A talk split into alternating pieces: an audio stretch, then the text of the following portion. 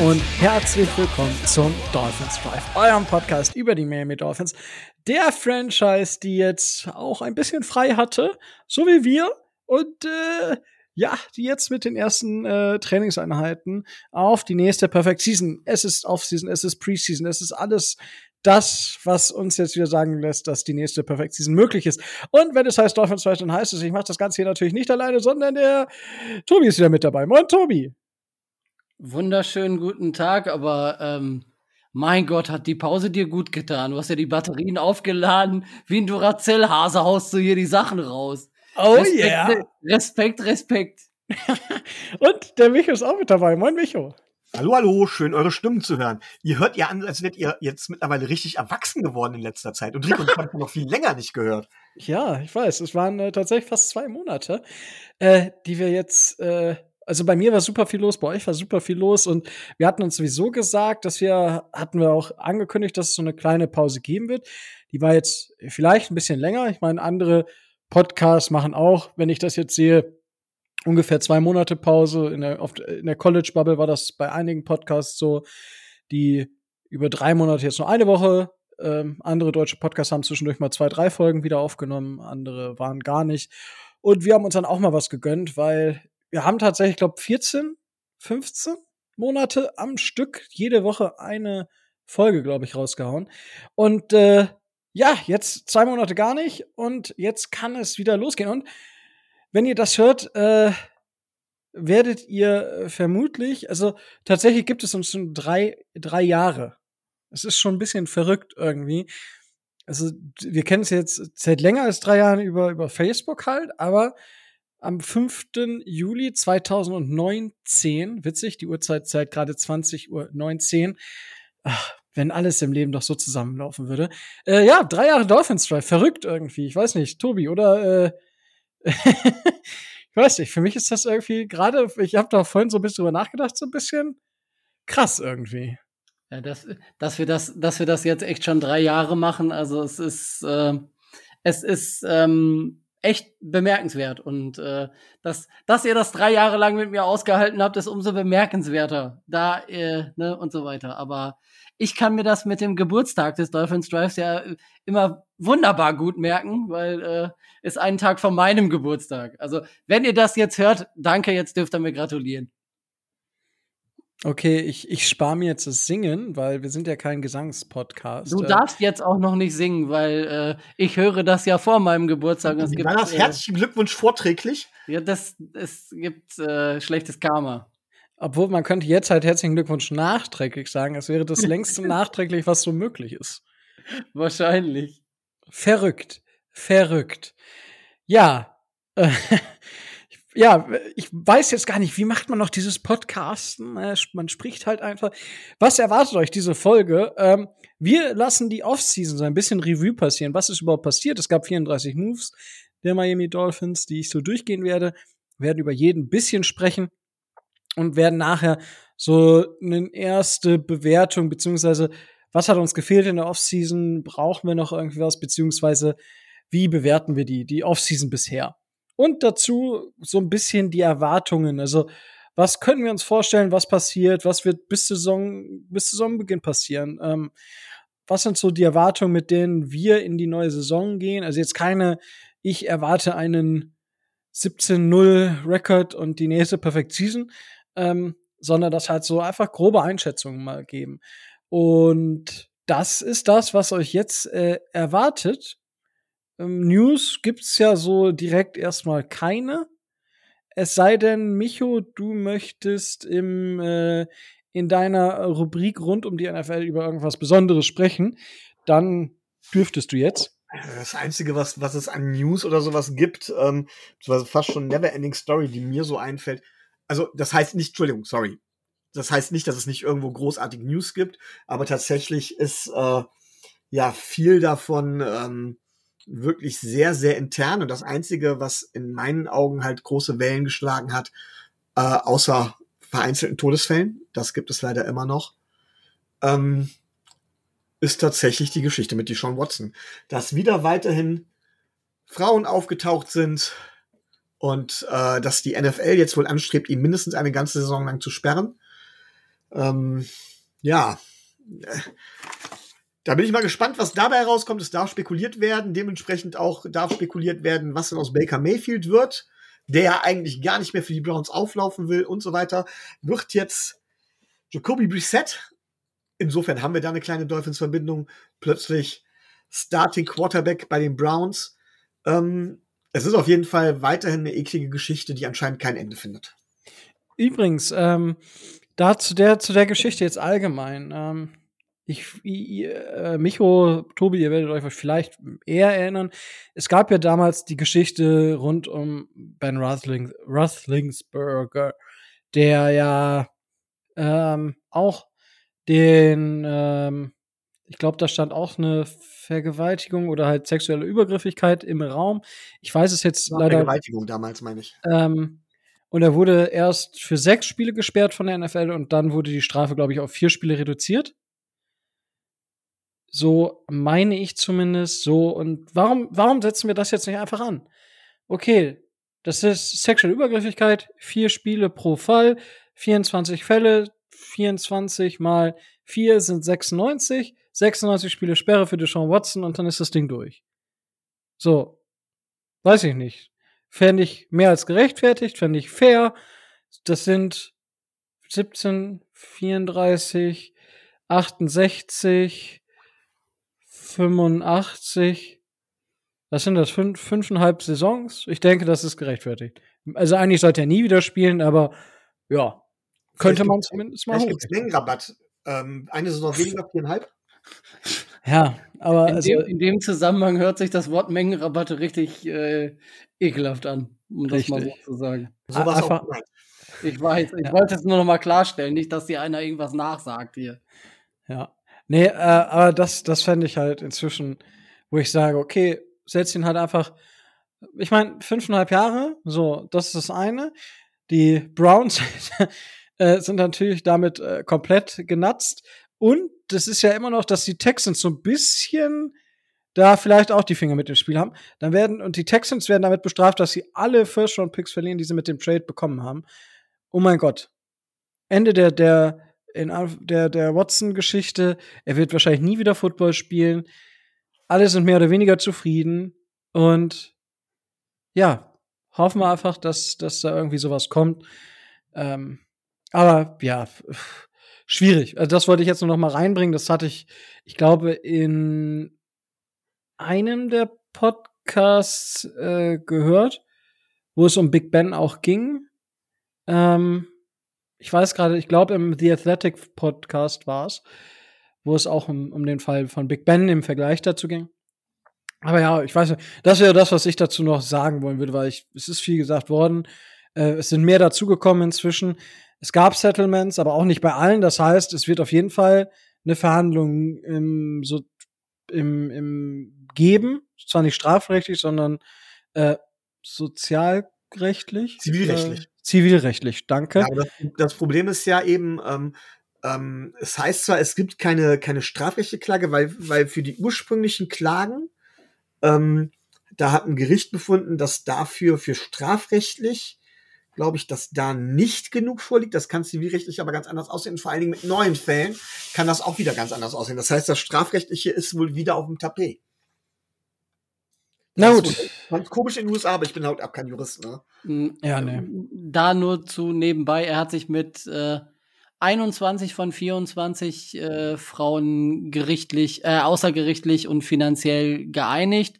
Ähm, er soll, äh, die Frauen sollen äh, durch eine Sammelklage vertreten ähm, 100.000 Dollar pro äh, pro Person abgelehnt haben, so dass man gemunkelt hat, das wird sich so im, äh, im Bereich 300 bis äh, 500.000 äh, Dollar pro Fall abgespielt haben. Wenn man das jetzt hochrechnet, hat sich äh, Deshaun Watson für 10 Millionen freigekauft. Ich danke in diesem Sinne, das werden Sie nie hören, aber ich danke den drei Frauen, die auch das abgelehnt haben und dies wirklich jetzt äh, auch wirklich durchziehen, weil ähm, was man gehört hat und was, was so aus den Untersuchungen der verschiedenen Franchises und der Liga rausgekommen ist, dann hat Deshaun Watson im Fall, im, Zeitraum von, ich glaube, 14 Monaten um die 70 Masseurinnen äh, oder um die 70 verschiedenen Masseurinnen besucht. Und schon allein das zeigt, dass der, dass der junge Mann ein Problem hat. Was eine dieser Damen erzählt hat, was Deshaun Watson da während dieser Massage aktiv an sich selber und an der Frau dann betrieben hat, zeigt umso mehr, dass der Junge ähm, nicht auf den Footballfeld, sondern in psychologische Behandlungen gehört. Aus meiner Sicht sollte er, sollte er die nächste Zeit, das heißt, das wären dann diese fünfeinhalb Jahre nicht mehr spielen. Aber wie, äh, wie Rico sagt, ähm, du würdest aufgrund des Vertrages, den ihm die, die Cleveland Browns da hingelegt haben und die, ihm, die sie ihm gegeben haben, du würdest die ganze Franchise auf Jahre hinaus total versenken und äh, die wären nicht mehr konkurrenzfähig. Deswegen gehe ich davon aus, dass sich die NFL das nicht wird leisten wollen. Ich gehe davon aus, aufgrund des hohen Drucks ein Jahr und dann hoffen, dass Gras über die Sache gewachsen ist. Und, äh, naja, NFL ist Business. Auch da. Und es ist zum Kotzen. Aber naja, es ist ja nichts Neues. Mm, ja, aber was man daraus sagen kann, es gibt ja diese neue, die das jetzt von der NFL seitig untersucht, die ist ja neu. Ich kenne die jetzt gerade, ich habe ihren Namen nicht gerade, weil ich jetzt nicht so direkt auf das Thema vorbereitet war. Es wird für sie natürlich auch so ein Meilenstein sein. Das heißt, entweder sie knallt halt richtig auf den Tisch und zeigt, okay, das ist größer als die NFL und dementsprechend muss auch die Strafe deutlich größer sein. Oder sie kuscht halt und äh, Geld ist wichtiger als alles andere. Aber auch das werden wir sehen. Jetzt habt ihr zumindest schon mal wenn ihr noch nicht abgeschaltet habt, so dass äh, das schlimmste Thema eigentlich schon überstanden für diese Offseason, würde ich sagen. Ja, oder? Also, denke ich zumindest. So. Gibt es noch was oder wollen wir jetzt in die 34 Offseason-Moves der Miami Dolphins einsteigen? Da, da ihr ja zu Jay Cutler und äh, was weiß ich wem dann nicht nur alles was, äh, was hören möchtet, können wir anfangen. Was gibt's denn da? Nichts. Nee, jetzt musst du auch sagen. Nein, nicht. Doch. Los. Nichts. Nein, Los. es gibt nichts. Ach, hör auf. Du sollst uns nicht anlügen. Ich mag Es- das nicht. Es gibt nichts, bis auf die Tatsache, dass Mike Gesicki geheiratet hat und, äh, und einige andere Spieler dann dabei waren und was weiß ich nicht was alles. Es gibt nichts. Also war das nicht so wie bei Bo Callahan? Ähm, nee, da waren, äh, waren tatsächlich einige Leute. da waren tatsächlich einige, aber ähm, ja, der Bo. Gut, der Bo. Äh, fangen wir an. Die 34 Offseason Moves der Miami Dolphins. Und ich gehe jetzt einfach jetzt von hinten nach vorne. Die, der Move Nummer 34 äh, war der Release von Wide Receiver Alan Hearns. Micho wird jetzt eine kleine Krokodilsträne, denke ich, äh, irgendwo verkraften müssen. Ja, so tief enttäuscht, ja. Ja, zu Recht auch. Das ist erst jetzt. Ja. Ähm, gut, ich denke, da müssen wir jetzt nicht viel drüber sagen, außer dass das erwartbar war. Oder möchte Ganz wer von euch das? all die, all die ganze lange Zeit hat mich das gequält. Ich kann immer noch nicht glauben, dass es wirklich vorbei sein soll. Dass es endlich geschafft ist. Ja, es ist ja nur sportlich vorbei. Finanziell musst du dich noch ein Jahr gedulden. Das ist mir vollkommen egal. Es sind nur 400, knapp 400.000, 430.000 äh, Dollar an Dead Cap, die wir schlucken und äh, es war absolut abzusehen, dass der Move kommt. Ja, das ist wohl äh, richtig. Move Nummer 33. Das Resigning von Defensive Tackle Benito Jones. Tobi. Es ist ein, äh, es ist ein junger Mann mit relativ, mit relativem Talent. Ähm, wir haben da, wir haben da ja auch schon mal in einer der Folgen länger drüber gesprochen, dass, dass ich seine Karriere schon übers, äh, aus dem College äh, verfolgt habe. Ähm, er wird auf jeden Fall einen Shot äh, fürs, fürs Practice Squad wieder bekommen, um dann vielleicht die Chance zu nutzen, äh, in die Rotation zu kommen. Ansonsten ähm, Veterans Minimum Vertrag für 825.000 Dollar äh, kannst du jetzt nicht viel falsch machen. Das ist auch korrekt, ja. Dann die Nummer 32 war die Restrukturierung des Vertrages von Clayton Fitzgerald. Micho, unser Safety. Ja, also, ja, Safety. Äh, wenn er denn mal Safety wirklich äh, konstant äh, spielen würde. Nein, seien wir ehrlich, es ist unser Special-Teamer. Special, Special Teams dürfen nicht unterschätzt werden. Da ist er eine wichtige Figur, von daher ist das ein Schritt in die richtige Richtung. Ähm, von daher, ja, auch alles okay. Ähm, es war ja alles moderat und im Rahmen, von daher. Na gut, war ja auch eigentlich nur um Cap Space freizumachen, das. Ja, ja, ja, also wir binden uns ja, wir binden uns jetzt, glaube ich, ein bisschen länger an ihn, ne? Im Endeffekt. Irgendwie sowas war das, ich weiß es gar nicht ganz genau, aber ähm, wie auch immer, er ist ein Baustein, der oftmals unterschätzt wird, weil man ihn oft nicht sieht. Ähm, Capspace freimachen ist immer gut. Auf der anderen Seite Special Teams nicht schwächen ist auch gut, von daher okay. Genau, mit dem nächsten, das war die Nummer 31. Ähm, ja, da haben wir ein Resigning betrieben und zwar unseren Safety äh, beziehungsweise ähm, Defensive Back Sheldrick Redwine, weil wir einfach zu wenig Rotwein hatten in Miami. Dementsprechend brauchen wir noch was. Ähm, ja, auch junger Spieler, Special Team Erfahrung und denke ich für das, was er dann verdient. Eine sehr, sehr gute Lösung. Da kommen wir zu Nummer 30. Ähm, ein Move, der, ich glaube, der äh, erwartbarste Move der ganzen Offseason war. Und zwar, Tobi, welcher war das? Der erwartbarste Move der, der gesamten Offseason. Ja.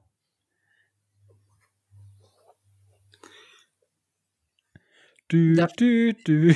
Dafür, dafür würden mir jetzt mehrere einfallen. Ich hätte, ich hätte gesagt, äh, dass, äh, das, das äh, der Cut vom Panther, weil das hatte ich hm. äh, nein, nein, nein. Aber ein Cut ist schon richtig. Du hattest nur den falschen Spieler. Äh. Jesse Davis. Ach, Jesse Davis. Ja, ich möchte das, ich wollte nicht ausschließen, dass er vielleicht sogar bleiben würde. Äh, man hat in Miami mit Jesse Davis äh, schon viel gesehen gehabt, aber du hast recht, man musste es erwarten oder man konnte es auch erwarten.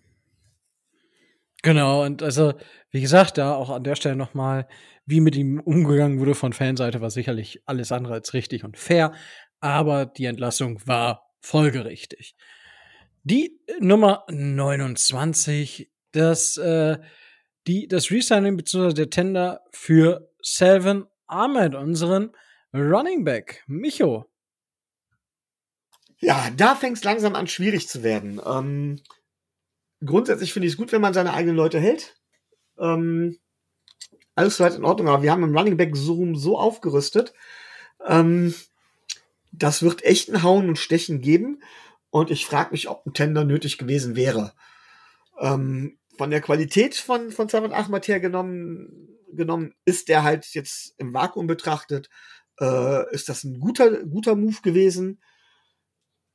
Im Gesamtkontext des, des, des Rosters gesehen, weiß ich, bin ich, bin ich hin und her gerissen. Aber da würde ich gern zu einem späteren Zeitpunkt der Folge auch nochmal was zu sagen. Ähm, ja, von daher, das ist so einer der Moves, den ich nicht äh, einfach nur positiv bewerten würde, sondern wo vielleicht auch so ein kleines bisschen, ja, ich will nicht sagen Traurigkeit, aber so ein bisschen Negativität bei mir mitschwingt.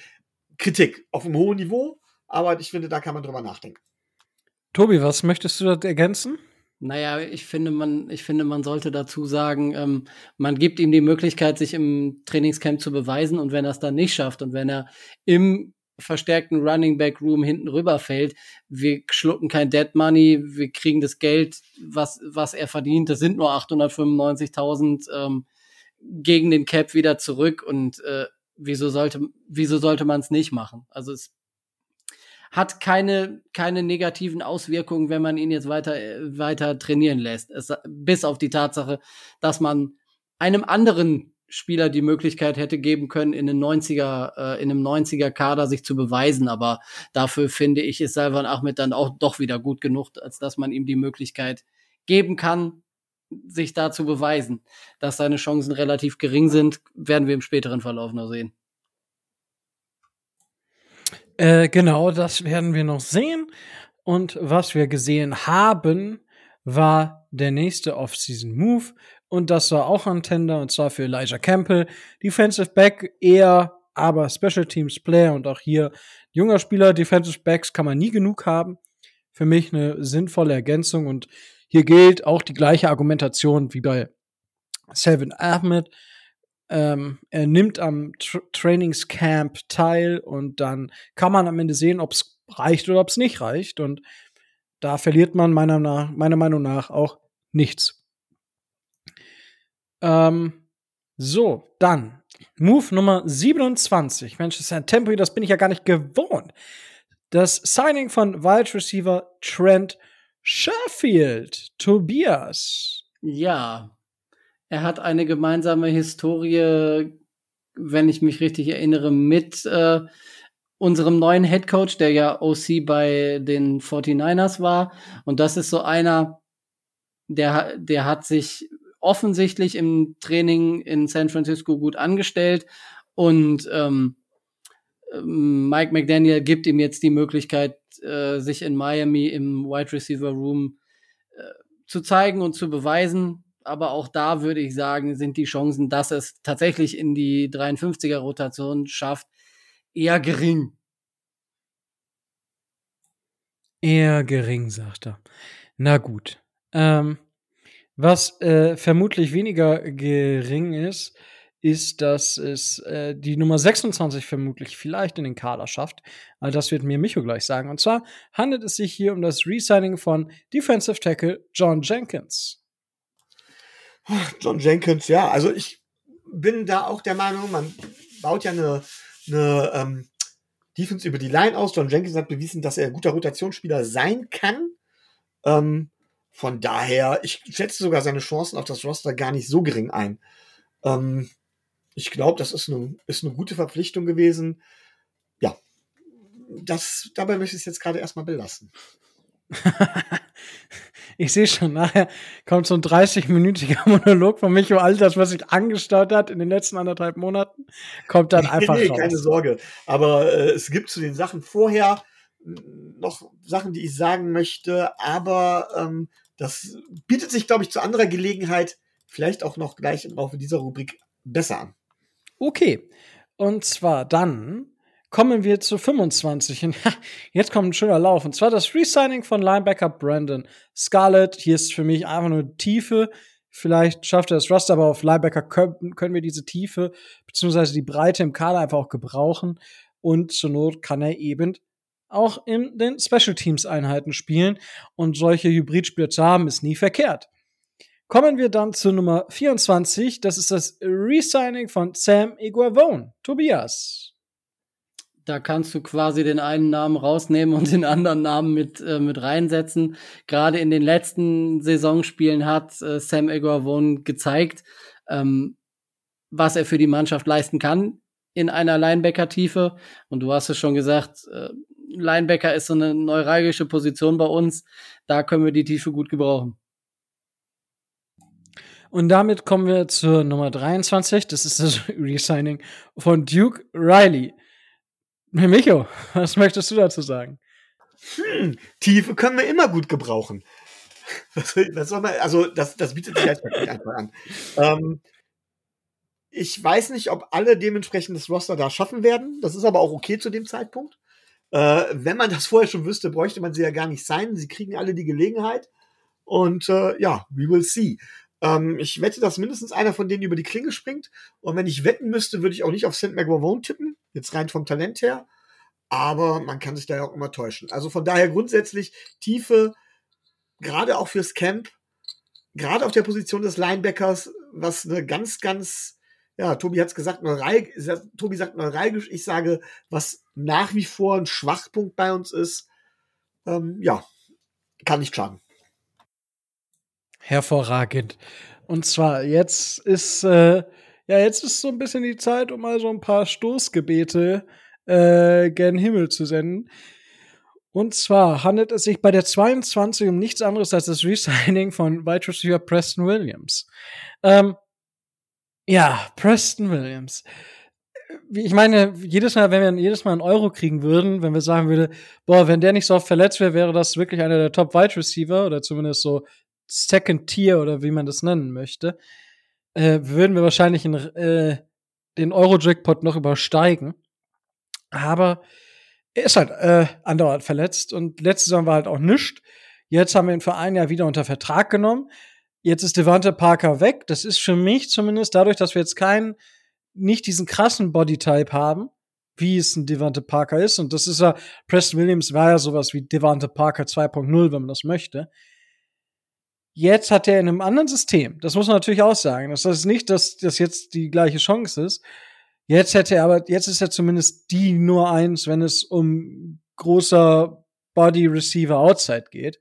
Ähm, den einzigen, den wir sonst noch haben, ist Mike Gesicki, der aber auch nicht auf als Ex-Receiver vermutlich unterwegs sein wird. Ich lasse mich gerne überraschen. Ich kann mir das schon vorstellen, dass das passiert, weil er hat sich auch dieses Jahr ja ein paar Mal als äh, Ex aufgestellt. Aber ja, das ist zumindest für mich ein Punkt, wo ich schon mal sage, okay, er hat zumindest jetzt die Chance. Der Coaching-Staff ist da. Jetzt muss man einfach nur schauen, ob es äh, funktioniert, ob er gesund bleiben kann oder eben nicht. Die Nummer 21. Und zwar war das das Signing von Cornerback Keon Crossen. Tobias. Bitte. Ist Keon ja, der ist noch auf dem Roster, oder haben wir den inzwischen schon wieder entlassen? Da war nein, nein, nein. Wir haben Keon Crossen einen, einen relativ guten Vertrag gegeben sogar. Dann verwechsel ich den einfach gerade. Ha. Aber ja, was sagst du dazu? verdient drei Millionen im Jahr. Mensch. Ja, das, das ist, äh, das ist ein absoluter äh,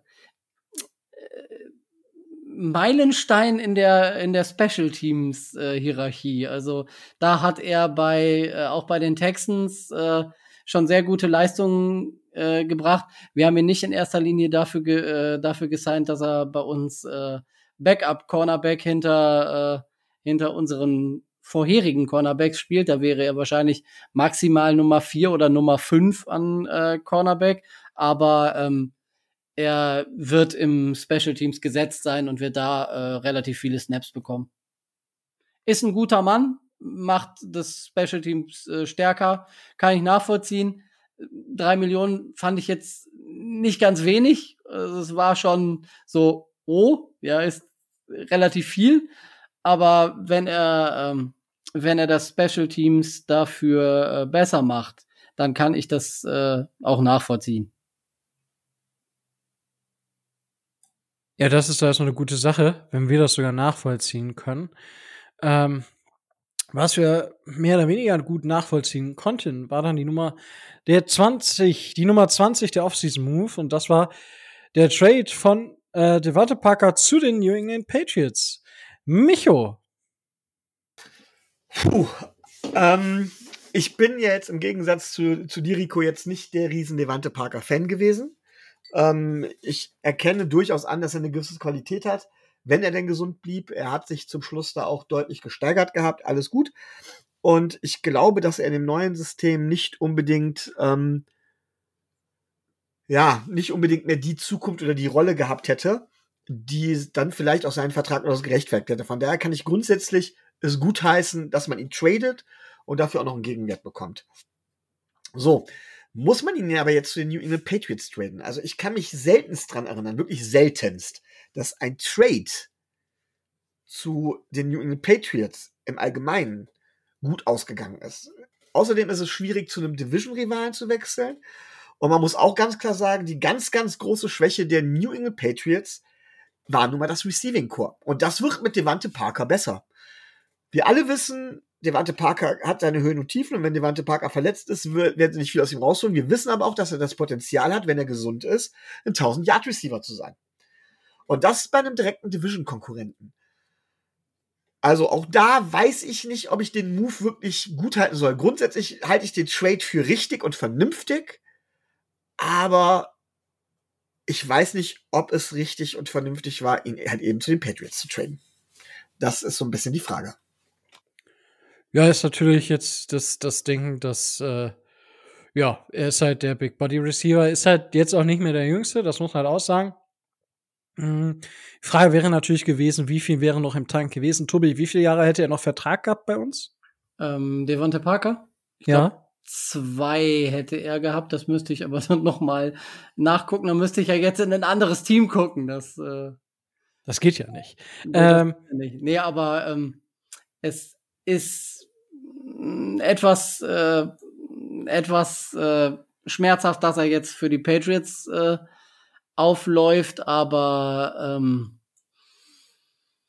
ich gehe nicht davon aus, dass, ähm, dass er äh, dass er die 1000 Yards wirklich äh, wirklich schafft. Dafür ist die dafür ist auch seine Rolle, die er bei den Patriots spielen wird höchstwahrscheinlich nicht so groß, wie er das bei uns in der Vergangenheit äh, getan hat ähm, da seine Rolle bei uns aber auch wesentlich geringer gewesen wäre, als, äh, als das in den letzten Jahren der Fall war, war es eine vernünftige äh, Business-Entscheidung, sagen wir es mal so.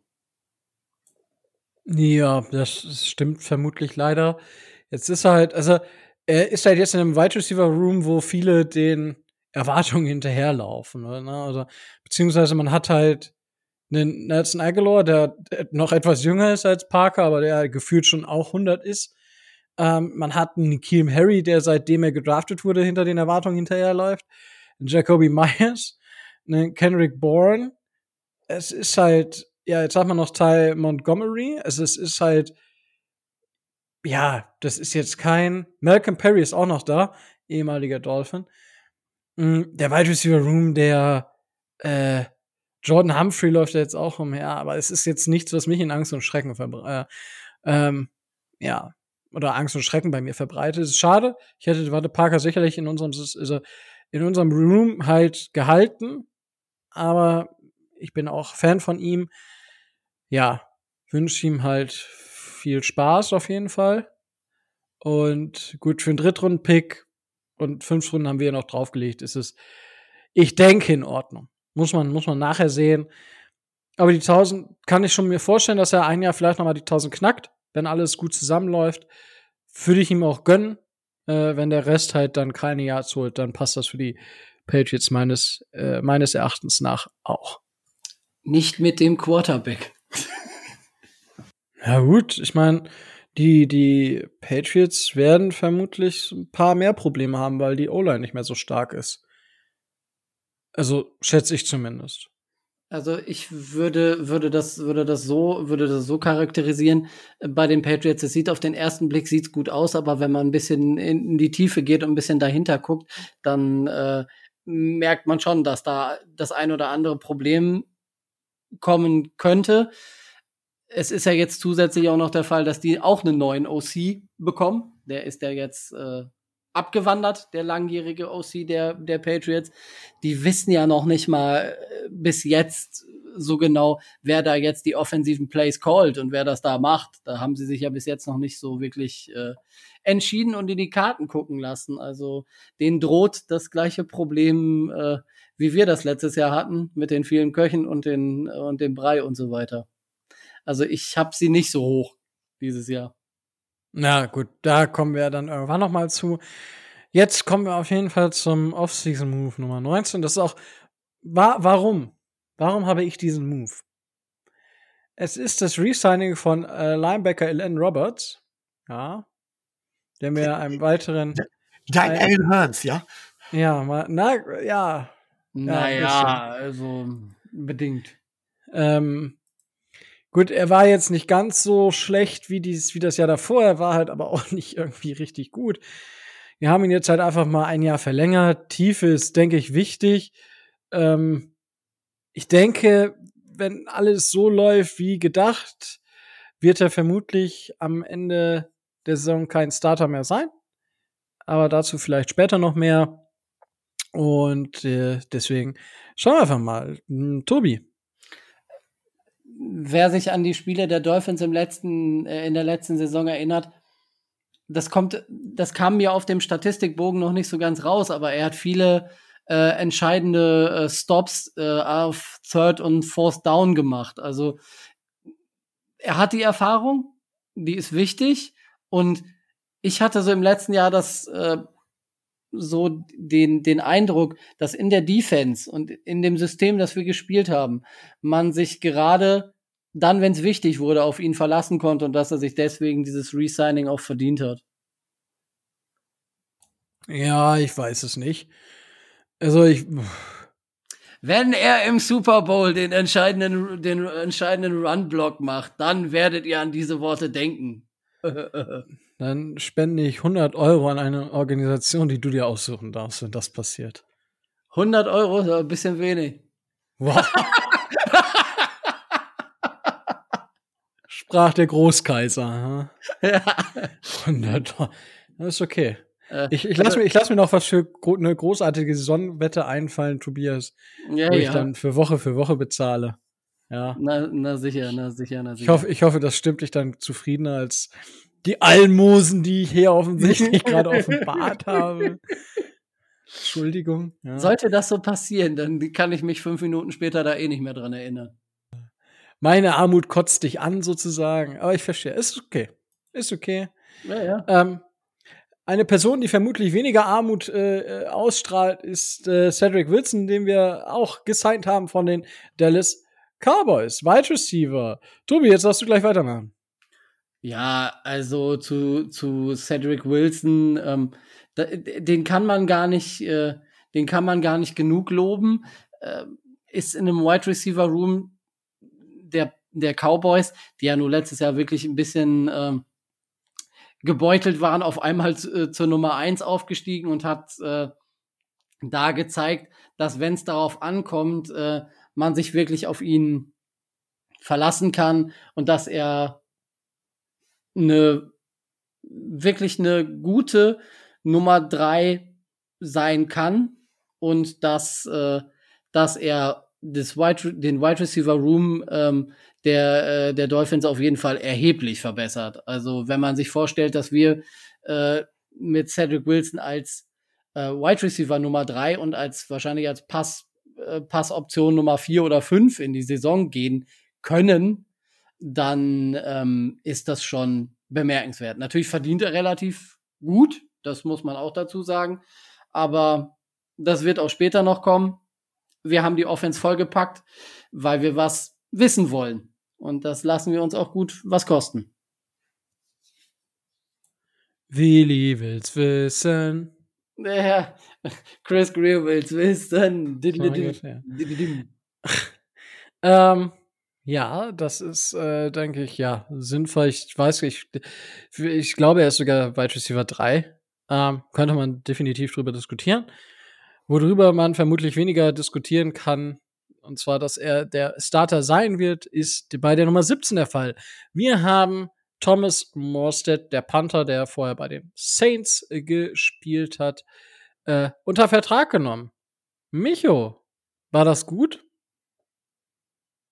Naja, also wir brauchten auf, auf, Pan auf Panther auf jeden Fall eine, wie soll ich mal sagen, verlässlichere eine verlässlichere ähm, Wahl.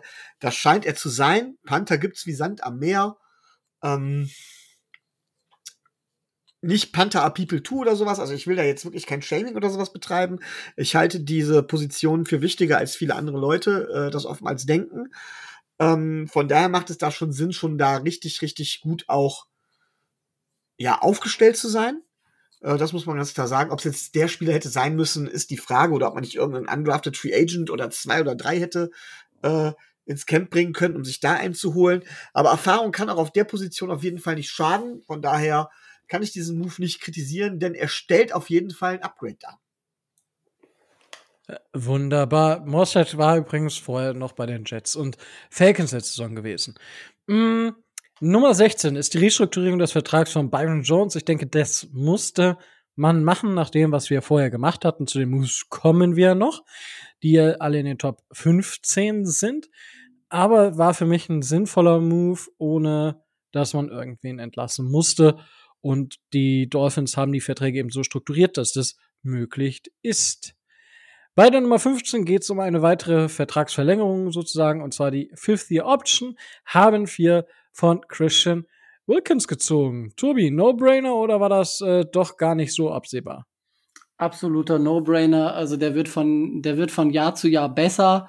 Ähm, wird von Jahr zu Jahr wichtiger und äh, wie wichtig er zum Beispiel auch für solche Low oder Soft Skills wie äh, Stimmung auf dem Platz, Stimmung im Lockerroom und so weiter ist, das sieht man äh, jedes Mal aufs Neue. Also ich feiere den Kerl ohne Ende und ähm, zum Beispiel, ich habe, ähm, ähm, ich glaube, Mike's in Motion jetzt äh, vorgestern gehört. Äh, der ist auch, was so, was so die Fantasy-Optionen angeht, da jemand, wo die, wo die Experten sagen, ja, den kann man sich vielleicht mal genauer angucken. Also der gibt dir unheimlich viel. Und wenn er dieses Jahr auch unter Mike McDaniel wieder einen, einen Offense-Touchdown macht, umso besser, dann sehen wir wieder den Wurm. Äh, ja, ist die Frage, also sehen wir wirklich den Wurm oder lässt er sich vielleicht was Neues einfallen? Äh, schauen wir mal. Auf jeden, ja? Du wolltest du noch was sagen? Ja, solange er nicht, solange er nicht wieder bei, äh, bei Preston Williams auf, äh, auf irgendwelche äh, Ach ja. Teile springt und irgendwelche Sachen kaputt macht, kann er das meinetwegen gerne tun. Okay, solange, das lassen wir jetzt mal so einfach im Raum stehen, solange er nicht wieder auf Teile von Preston Williams springt. Äh, gut, machen wir weiter. Ähm die 14, witzig, äh, Micho kriegt jetzt die ganzen äh, Spieler einer Position. Das Signing von Raheem Mostert. Micho. Tja, und da kommt der Moment, das passt ja perfekt, wo ich vorhin auch schon was hätte sagen können. Ähm, vielleicht erstmal zu Raheem Mostert, einen Running Back, ähm, der wirklich das Thema Speed, was wir sowieso in unserer Offense haben, ähm, noch verstärkt, weswegen er da grundsätzlich gut reinpasst. Er kann ähm, den im Running Back Room, er kann das richtig, richtig nach vorne bringen. Ähm, wir können da richtig, richtig viel schaffen. Hohe Verletzungsanfälligkeit, das muss man auch ganz klar sagen. Und, Dobi hat es vorhin mal so schön gesagt, er hat eine Vergangenheit mit unserem Head Coach. Naja, und jetzt kommt halt eben die Frage. Ich habe es damals bei Brian Flores gesagt. Und ähm, Raheem Mostert ist für mich so, so ein kleiner Kritikpunkt, ähm, ob der Move nötig wäre in der Beziehung. Ist nämlich immer wieder die Frage, müssen wir Spieler von den 49ers zum Beispiel holen? Muss das sein? Ähm, Raheem Mostert, qualitativ, wenn er fit ist, ist definitiv eine Verstärkung. Verstärkung für unser Backfield. Von daher wäre im, im ja, im, im, im Vakuum betrachtet, das habe ich jetzt vorhin schon mal gesagt, aber ich wiederhole mich ja gerne, äh, wäre er da äh, tatsächlich eine Verstärkung. Das Risiko mit der Verletzungsanfälligkeit in der Saison selber, also wenn, wenn er auch im Trainingscamp verletzungsfrei bleibt, ist er ein Roster-Lock. Und ich glaube, das wird er sogar sein, wenn er sich im Trainingscamp verletzt. Das Problem ist, wenn er sich dann halt eben in der Saison verletzt, und da ist eben die Frage, ob das nötig ist und ob man da dieses Risiko nicht einfach eingegangen ist wegen seiner Vergangenheit und seiner Connection. Und da stelle ich mir dann so ein bisschen die Frage, hm, war der Move nötig? Also der Move ist so betrachtet ein guter Spieler, gar keine Frage. Aber in einem meiner Meinung nach vorher schon relativ starken, für uns starken Running Back Room, den Spieler dazu zu holen, der verletzungsanfällig ist, mit dem Hintergrund, dass er halt eben eine Connection oder eine, eine aus der Vergangenheit stammt, finde ich, hat das so einen kleinen faden Beigeschmack. Wobei ich den Spieler selber, ich persönlich, mag den. Ich bin eigentlich von seiner Spielart und von seiner Spielweise ein absoluter Fan. Aber wie gesagt, das finde ich so ein bisschen fraglich.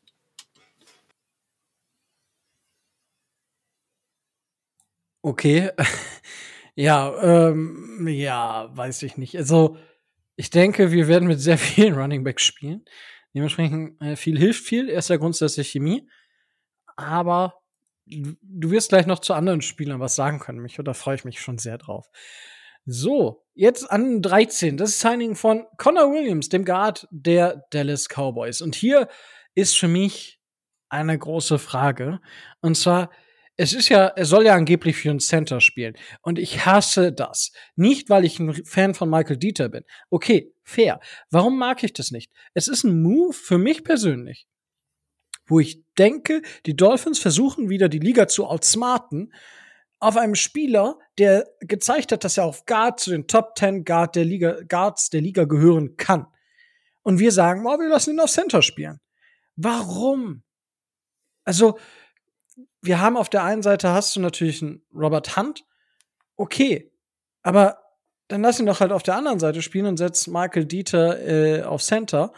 Und dann lässt du außen, hast du halt den anderen Spielern, über den wir noch sprechen. Und auf der anderen Seite lässt du halt Eckenberg oder halt ähm, ähm, Austin Jackson versuchen, den Spot zu erobern.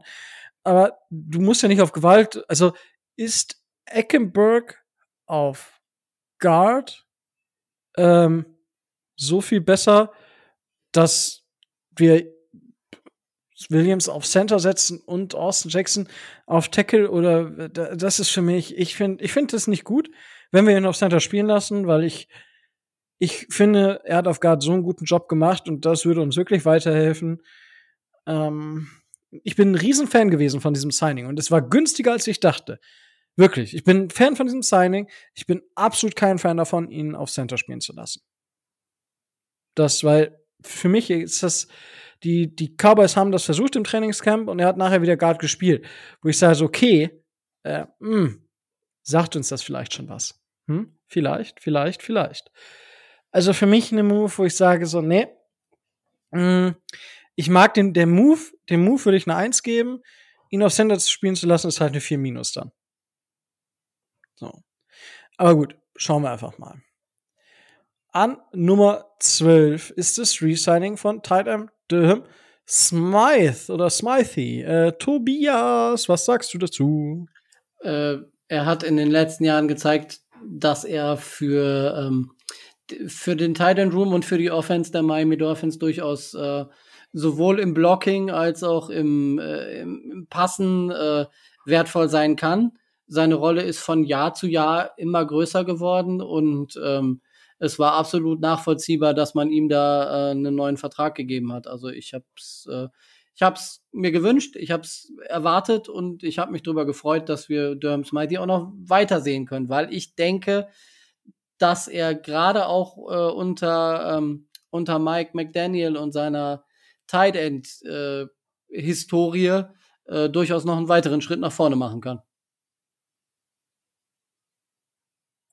Ja, das denke ich doch auch. Also, dass er zumindest äh, unter unserem Coaching-Staff äh, Sachen voranbringen kann. Und Titans sind ja auch gerade wichtig für das System, was, ähm, was wir spielen wollen, beziehungsweise für Mike McDaniels und äh, John Embry, der unser Titans Coach und Assistant Head Coach ist. Ich denke, der wird da auch gerade für die Titans nochmal einen anderen Schwung reinbringen, was vermutlich auch Mike Gesicki gut tun könnte. Micho, ich habe ja gerade schon äh, ein bisschen geteasert. An 11 steht nämlich der nächste Running Back äh, als Signing vor der Tür, und zwar Chase Edmonds. Ja, und da sage ich, genialer Move. Ähm, Chase Edmonds ist für mich ein Running Back der modernen Prägung, wie man ihn tatsächlich brauchen kann. Gerade in einem Outside, äh, Outside Zone Blocking äh, Scheme. Dann auch er bringt unheimlich viel Speed mit, ist gut im Receiving zu gebrauchen, äh, das nenne ich mal eine absolute Spitzenverpflichtung. Und da gibt es tatsächlich von mir auch nichts an Kritik. Der bringt den Running Back äh, Room für mich richtig nach vorne und ich wage jetzt auch einfach mal die Prognose. Das, äh, das ist keine Bold Prediction, das ist, glaube ich, vollkommen klar. Das ist auch unser Running Back Nummer eins. Ja, das, das glaube ich tatsächlich auch. Ähm, ja, weiß nicht. Tobi, was wird aus Miles Gaskin? Schwierig. Ähm, ich, wenn, wenn ich es, äh, wenn ich es persönlich entscheiden müsste, würde ich versuchen, ihn für irgendwas zu traden. Äh, ganz ehrlich, weil er kann äh, die gerade die schwächeren Running Back Rooms der, der Liga noch verbessern. Und wenn du noch was für ihn kriegst, äh, dann ähm, würde ich ihn, äh, würde ich versuchen, ihn äh, irgendeinem aufzuschwatzen.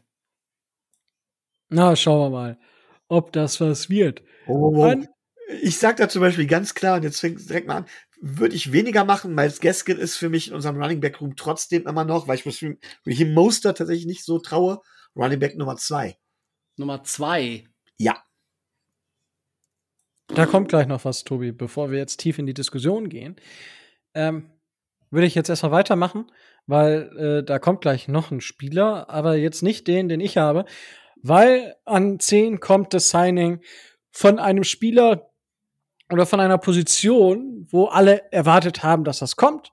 Ich denke, viele wissen jetzt, worum es geht, und zwar um den Fullback Alec Ingold haben wir geholt. Natürlich eine sehr gute Verpflichtung, ja, alter Badger. Und äh, ja, hat äh, bei den 49ers, nee, bei 40, äh, in Las Vegas gezeigt, was er kann. Und ist für uns, denke ich, eine sehr sinnvolle Ergänzung, gerade für das, was Mike McDaniel vorhat. Und gut, also Alec Ingold war schon, war am College ein starker Fullback. Und die gut, die Badgers sind ja sowieso ein Team, was da noch viel mit, mit Fullback spielt.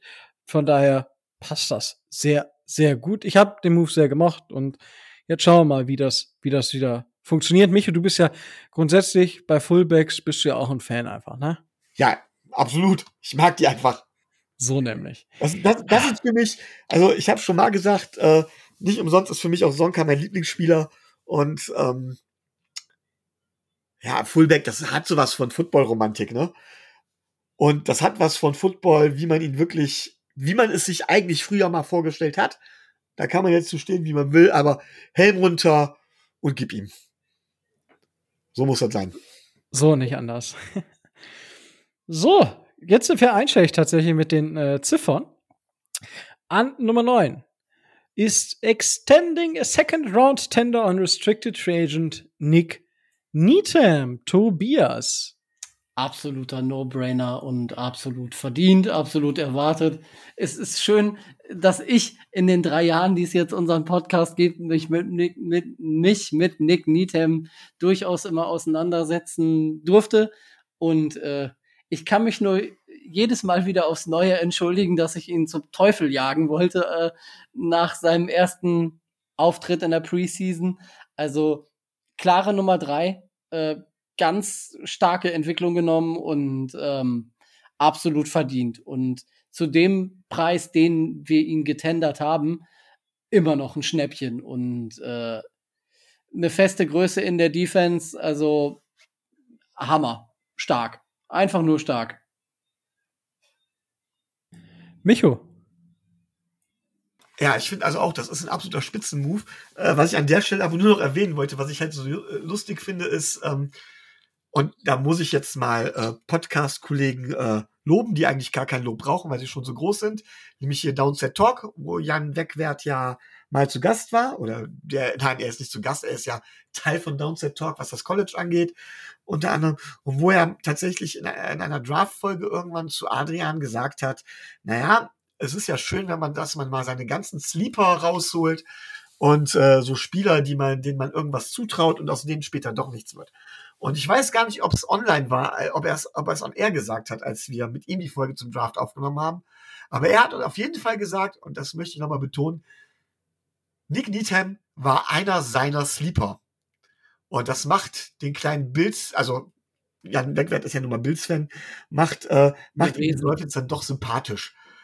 Finde ich dann gut und allein dafür hat sich Nick Needham schon mal äh, verdient gemacht und ähm, der Move ist ein Top-Move, ja. Dem kann ich äh, nichts hinzufügen. Kommen wir zu einem vielleicht nächsten Top-Move. Micho, ähm, du hast dich ja jetzt so ein bisschen auf die right, äh, Running Backs so eingestimmt. Machen wir da einfach mit Sony Michel weiter. Ja, ähm, ich habe es ja schon mal gesagt, ich bin überhaupt kein Fan von dem Move.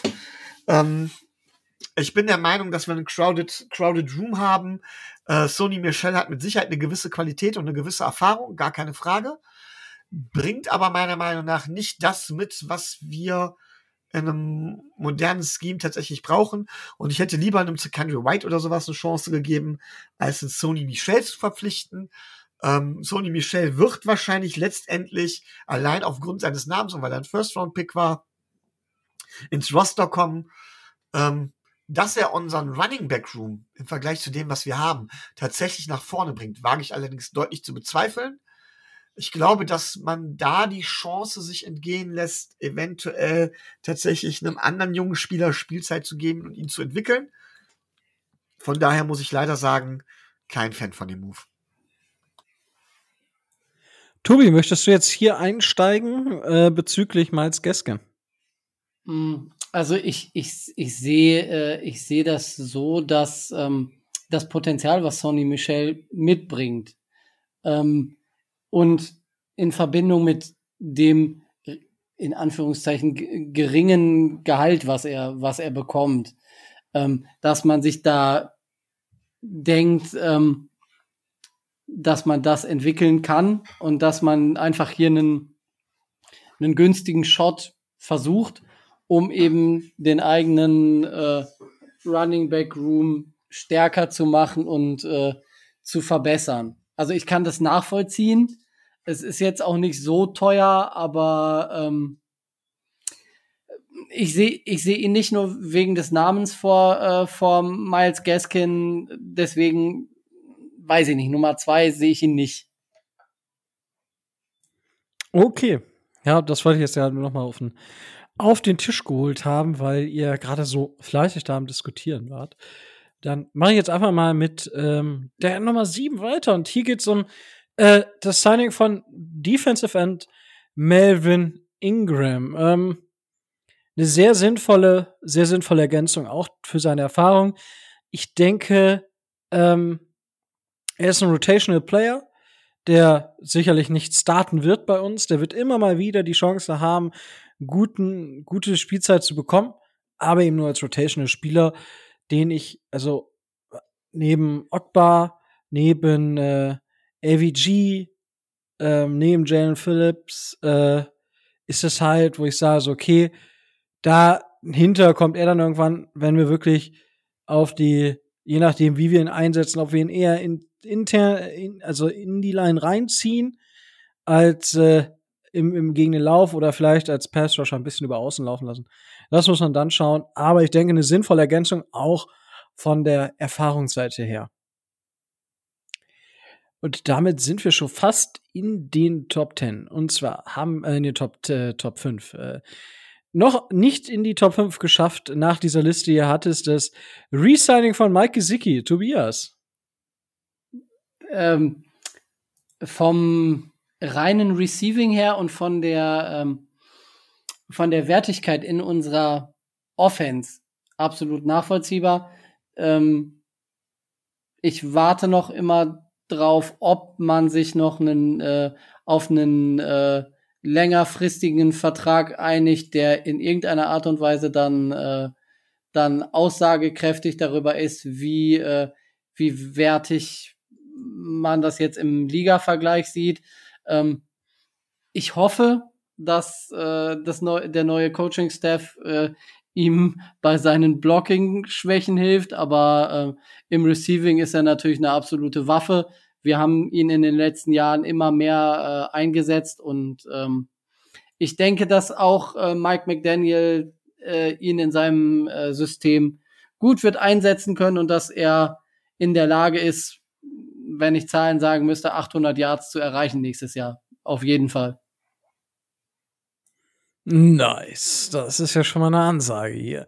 Da, was sagt, was, was würde der Micho dazu sagen? Ja, ich habe ich hab da an der Stelle nur so ein paar Gedankenspiele. Ich will jetzt noch gar nicht groß auf die Diskussion eingehen, weil die Trainingscamp noch nichts gelaufen sind. Das, wir haben noch nichts gesehen. Es geht noch nicht in Richtung Prediction. Aber wir, man muss ja, man muss sich mal Folgendes vor Augen halten. Wir haben in der Offense elf Plätze.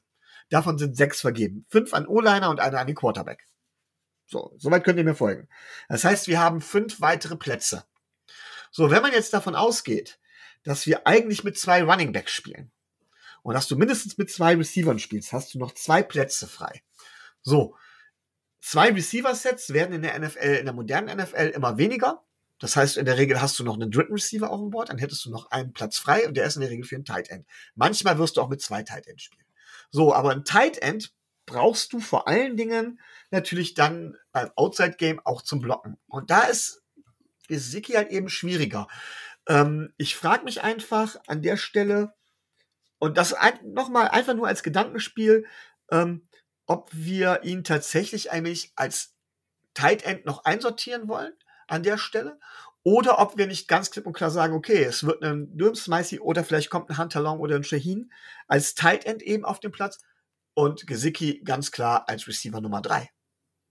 Und dann wiederum weiß ich nicht, ob für den Receiver Nummer drei, weil das wäre er in meinen Augen, tatsächlich so ein Tag dementsprechend gerechtfertigt wäre. Und da stimme ich dann Tobi wiederum zu. Da hoffe ich ja, dass man sich noch auf einen Vertrag einigt. Ähm, ja, also ich weiß nicht, wenn man jetzt einfach mal überlegt, wenn man, sollte man an der Stelle San Francisco als Beispiel nehmen? Weiß ich nicht. Micho, würdest du die Zahl von, ich, ich nehme sie jetzt einfach mal, die 49ers haben ähm, 48% ihrer Snaps in 11 Personal. Ähm, Vielleicht noch mal erklären, 11 Personal, ein Running Back, ein Tight End. Genau. Dann haben sie 10% ihrer Snaps in 12 Personal gespielt. Ja, also ein Running Back, zwei Wide Receiver. Zwei Tight Ends, ja. Meine ich ja. Zwei Tight genau. Ends, zwei Wide Receiver. Genau. Und was jetzt, was outstanding ist in der NFL, sie haben 34 Prozent. Das sind 425 Snaps. Die zweite Mannschaft, die dahinter kommt, waren die Patriots mit 23 Prozent und 261 Snaps, waren äh, im 21 Personal. Das heißt, zwei Wide Receiver, äh, zwei Running Backs und ein Tight End. Und ich denke, genau das ist es, was uns erwartet. Und das sind quasi 400, das sind 35 Prozent ungefähr. Das ist halt schon eine Hausnummer. Ja, also, ich sag mal, die 34, also der Großteil der, äh, der Position war immer mindestens ein Tight End, Tight End dabei. Wobei man sagen muss, dass die 49ers auch einen Tight End haben, der sowohl Receiving als auch Blocking outstanding gut kann. 100 Prozent. Gebe ich, geb ich dir vollkommen recht. Die Dolphins haben da halt die Möglichkeit, ein bisschen mehr zu variieren. Und ähm, werden, für, es gibt, wird vielleicht einen kleinen Switch geben im Vergleich zu den, ähm, aber es wird allgemein einen Switch geben, weil die Dolphins waren das Team mit dem meisten 12 Person, ne? mit 61 Prozent. mit fast, also mit 670, 600, 669 Snaps. Ähm, das ist schon, schon eine Hausnummer für sich, äh, weil danach hatte kein Team 30 Prozent, 29 Prozent hatten, hatte, hatten die Packers mit nicht mal mehr der Hälfte der Snaps. Also da wird es bei den Dolphins auf jeden Fall was anderes geben. Und ähm, ja, das ist auf jeden Fall schon mal, ein, ich denke, ein kleines Indiz dafür, in welche Richtung es gehen kann. Also da wird die Frage sein, haben wir einen Mike Gesicki, der von Embry das Blocken lernt? Oder ähm, was passiert mit äh, James Smythe? Wir haben auch noch Hunter Long, den man ja auch ganz gerne mal vergisst, sag ich mal, weil der auch lange jetzt nichts gemacht hat, der nicht die Chance gehabt hat, gehabt hat, sich zu zeigen. Das wird auf jeden Fall eine interessante Entwicklung sein, die wir da haben werden. Gut, dann das Resigning von Mike Gesicki. So, Micho, du bist dran mit dem Signing von Quarterback Teddy Bridgewater. Ja, also Teddy Bridgewater ist mit Sicherheit einer, äh, ein guter Backup-Quarterback. Ich fand auch Jacoby Brissett keinen schlechten Backup-Quarterback grundsätzlich. Ähm, Teddy Bridgewater wird wahrscheinlich auch nur eine Saison bleiben oder sowas. Ich glaube, obwohl er so ein High-End-Backup ist, ähm, spekuliert er immer noch mit einem Starting, mit einem Starting-Job irgendwo. Er ist so einer, der meiner Meinung nach so ein Borderliner ist zwischen Starter und Backup, also dementsprechend High-End-Backup. Ähm, ist in der Beziehung vernünftig, weil wir immer noch nicht wissen, was wir wirklich von Tuas Durability zu halten haben. Ähm, er hat immer wieder mit kleineren Verletzungen zu kämpfen, äh, fällt hier oder da mal ein halbes Spiel aus, Snaps aus und so weiter und so fort. Da kann Teddy Bridgewater mit Sicherheit einspringen, ohne dass es für so ein paar Steps, ohne dass es zu einem wirklich großen Abfall kommt. Von daher finde ich die Verpflichtung auch für das Geld vernünftig und sinnvoll und zeigt aber auch meines Erachtens, meines Erachtens nach, äh, wohin die Dolphins gehen wollen. Und das ist auch der richtige Weg. Nämlich, wir sichern uns ab für einen Playoff-Run. So nämlich. Playoffs willkommen. Ähm das war das Signing von Teddy Bridgewater. Jetzt kommen wir zum Resigning von Defensive End Emmanuel Akbar. Dazu haben wir auch viel gesagt. Für mich war es ein bisschen zu viel, weil es war das erste Jahr, wo er wirklich sehr erfolgreich war.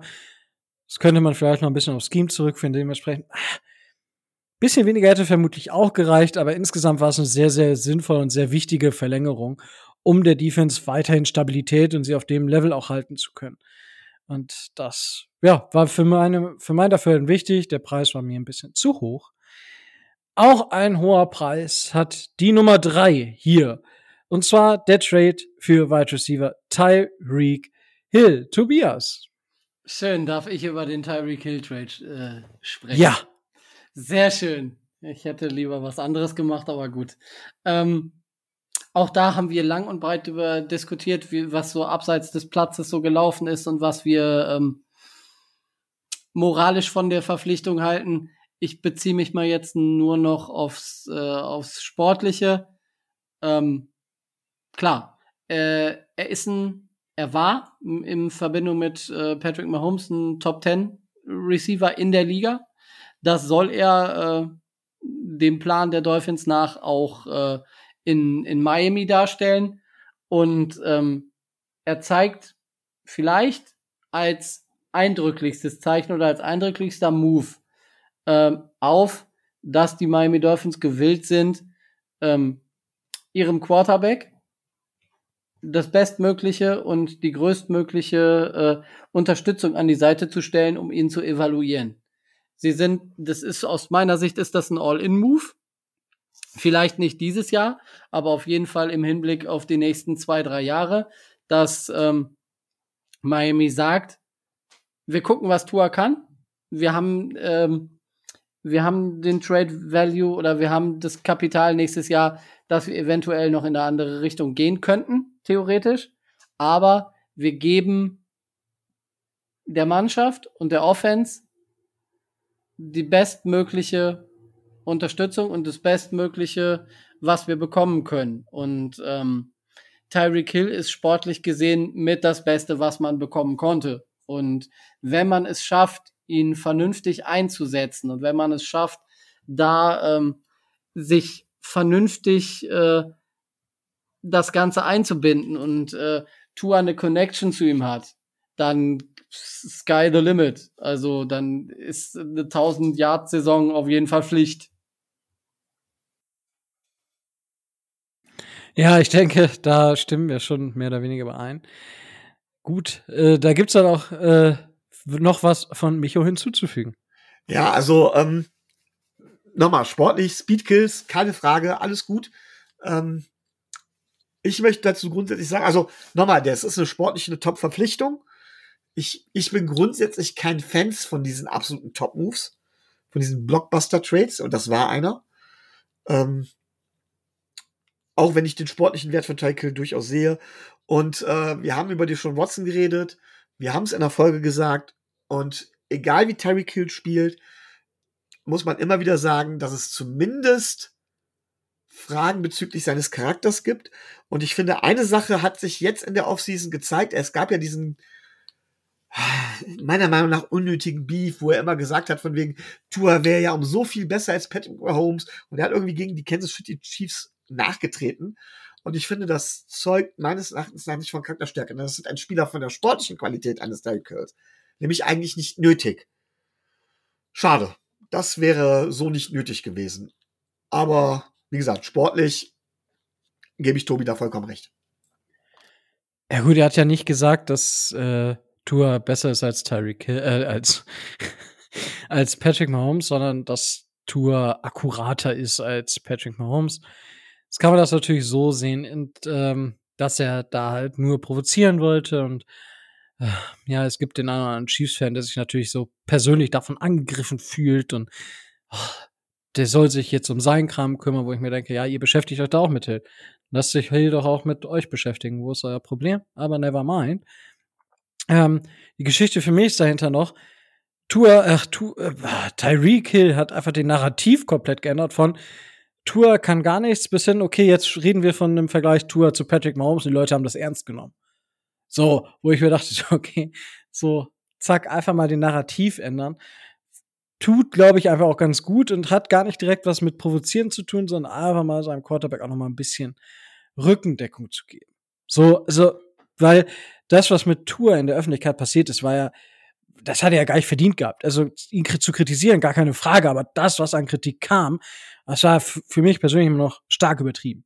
Dementsprechend fand ich's, fand ich's in Ordnung und er muss halt seinem Podcast vielleicht noch eine gewisse Würze verleihen, damit die Leute ihn hören. Ähm, die neue Folge ist übrigens raus, wo unter anderem Jalen Warren mit dabei ist. Ähm, Tobi. Ganz klar und ganz, ganz deutlich zusammengefasst, guckt euch die Stats an. Er hat, äh, gerade was die letzte Saison betrifft, er hat recht, weil in den Accuracy äh, Stats ist Tua besser als Mahomes. Das ist faktisch so. Also ich habe diesen ganzen diesen ganzen Rant, der da entstanden ist, über, die, über dieses Thema überhaupt nicht verstanden. Ich habe mir immer nur gedacht, mein Gott, guckt euch die Statistiken an. Der, der Mann sagt doch einfach nur, was die Statistiken aussagen. Punkt aus Ende. Also ich habe das ganze Problem nicht so wirklich verstanden. Ja, es ist dann halt so und ähm, ja, muss man. Ich denke, wir werden es jetzt bei dem anderen Video in der Offseason noch mal sehen, was Phase ist und dann schauen wir einfach mal. Machen wir mit dem zweiten Move. Wir sind tatsächlich bei der Top 2 jetzt angelangt. Und zwar ist die Nummer 2 das Signing oder das Resigning, die Contract Extension von Cornerback Savian Howard. Micho. Xavier Howard hat über Jahre bewiesen, dass er ein konstanter, verdammt guter Top, ich sage jetzt Top 5 Cornerback, ist immer schwer einzuschätzen, aber er ist meiner Meinung nach Top 5 äh, Cornerback in der Liga, was in so einer passlastigen Liga extrem wichtig ist. Ich glaube, ähm, Byron Jones hin oder her, ich glaube, unser Defense-System steht und fällt ganz extrem mit halt eben Xavier Howard. Ähm, es ist aber auch meines, meiner Meinung nach der, das letzte Jahr, wo er einen derartigen Vertrag bekommen kann. Ähm, vielleicht hat man da jetzt gerade ihm noch das bezahlt, äh, was man bezahlen sollte, bevor tatsächlich der unweigerliche Drop-Off kommt, der bei Cornerbacks in der Regel, gerade bei so Cornerbacks wie Xavier Howard das ist, äh, der relativ abrupt kommt. Also, das ist fast wie bei Quarterbacks. Das geht innerhalb einer Saison äh, plötzlich ganz, ganz rapide und ganz, ganz schnell. Das muss man sich auch ganz klar vor Augen halten. Äh, von daher finde ich den Move gut. Man holt aus seiner Defense noch das raus, solange sie noch in der Prime ist wie möglich. Und auch das ist für mich ein Move, der zeigt, wo die Reise hingehen soll. Und das finde ich gut. Hervorragend. Und damit, ja, dem würde ich gar nichts hinzufügen wollen. Und jetzt kommen wir zu Move Nummer eins, der, ja, äh, ich denke, auch sehr wichtig war und worauf wir alle gewartet haben. Und zwar haben die Miami Dolphins Left Tackle Terran Armstead gesigned. Und für mich, ja, die wichtigste Verpflichtung. Jetzt kann man natürlich über die gesundheitlichen Probleme sprechen, also dass er nie komplett, ich glaube, eine Saison hat er wegen Koronski nicht durchgespielt, sonst hätte er die durchgespielt, aber er hat immer in einer Saison ein paar Spiele gehabt, wo er nicht gespielt hat. Da muss man jetzt schauen, wie sich das entwickelt. Für mich ist es aber sowohl als Spieler ist er natürlich Weltklasse. Ja, es ist ein Top 5 Tackle. Das ist einfach richtig, richtig stark und das ist das, was die Dolphins gebraucht haben in dem Moment. Einfach auch, um den anderen Spielern Sicherheit zu geben. Und klar, es ist immer so, dass in der NFL äh, beziehungsweise in der, in der Offensive Line ein Spieler alleine macht dich nicht besser. Du kannst mit fünf durchschnittlichen Spielern vermut, äh, kannst du mehr erreichen als mit einem Topspieler und vier Spielern, die unterdurchschnittlich sind. Das ist einfach so. Aber mit Robert Hunt, mit Connor Williams, mit Terran Armstead haben wir zumindest drei Spieler, wo ich sage, das ist Überdurchschnitt oder Durchschnitt. Und dementsprechend ist das für mich sehr, sehr gut inzwischen. Also vom, für die Dolphins gemessen. Ja. Und da freue ich mich so ein bisschen drauf, weil das ist auch ein Spieler, der kann vielleicht noch beim Austin Jackson und bei Eckenberg und auch bei Hunt und bei Dieter vielleicht noch mal so mehr Prozente rausholen, als es zum Beispiel Jesse Davis konnte. Ja, das verspreche ich mir zumindest. Für mich, äh, ja, einfach eine sehr, sehr, sehr, sehr, sehr, sehr wichtige, sehr, sehr, sehr, sehr, sehr, sehr gute Verpflichtung, die wir dort getätigt haben.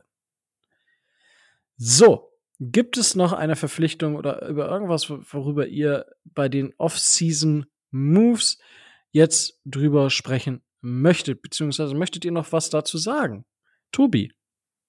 Naja, man sollte bei Terran, Terran Armstead ähm, vielleicht noch mal lobend hervorheben, dass der, dass der Vertrag, den, wir, den wir ihm gegeben haben, nun bei weitem nicht so teuer war, wie ich das erwartet hatte. Also ich hatte ähm, für den Fünfjahresvertrag, äh, den ähm, den wir ihm gegeben haben, ähm, hätte ich jetzt äh, deutlich, äh, deutlich erwartet, dass der über, weit über 80 Millionen liegt und äh, 75 für 5 ist äh, teuer, klar.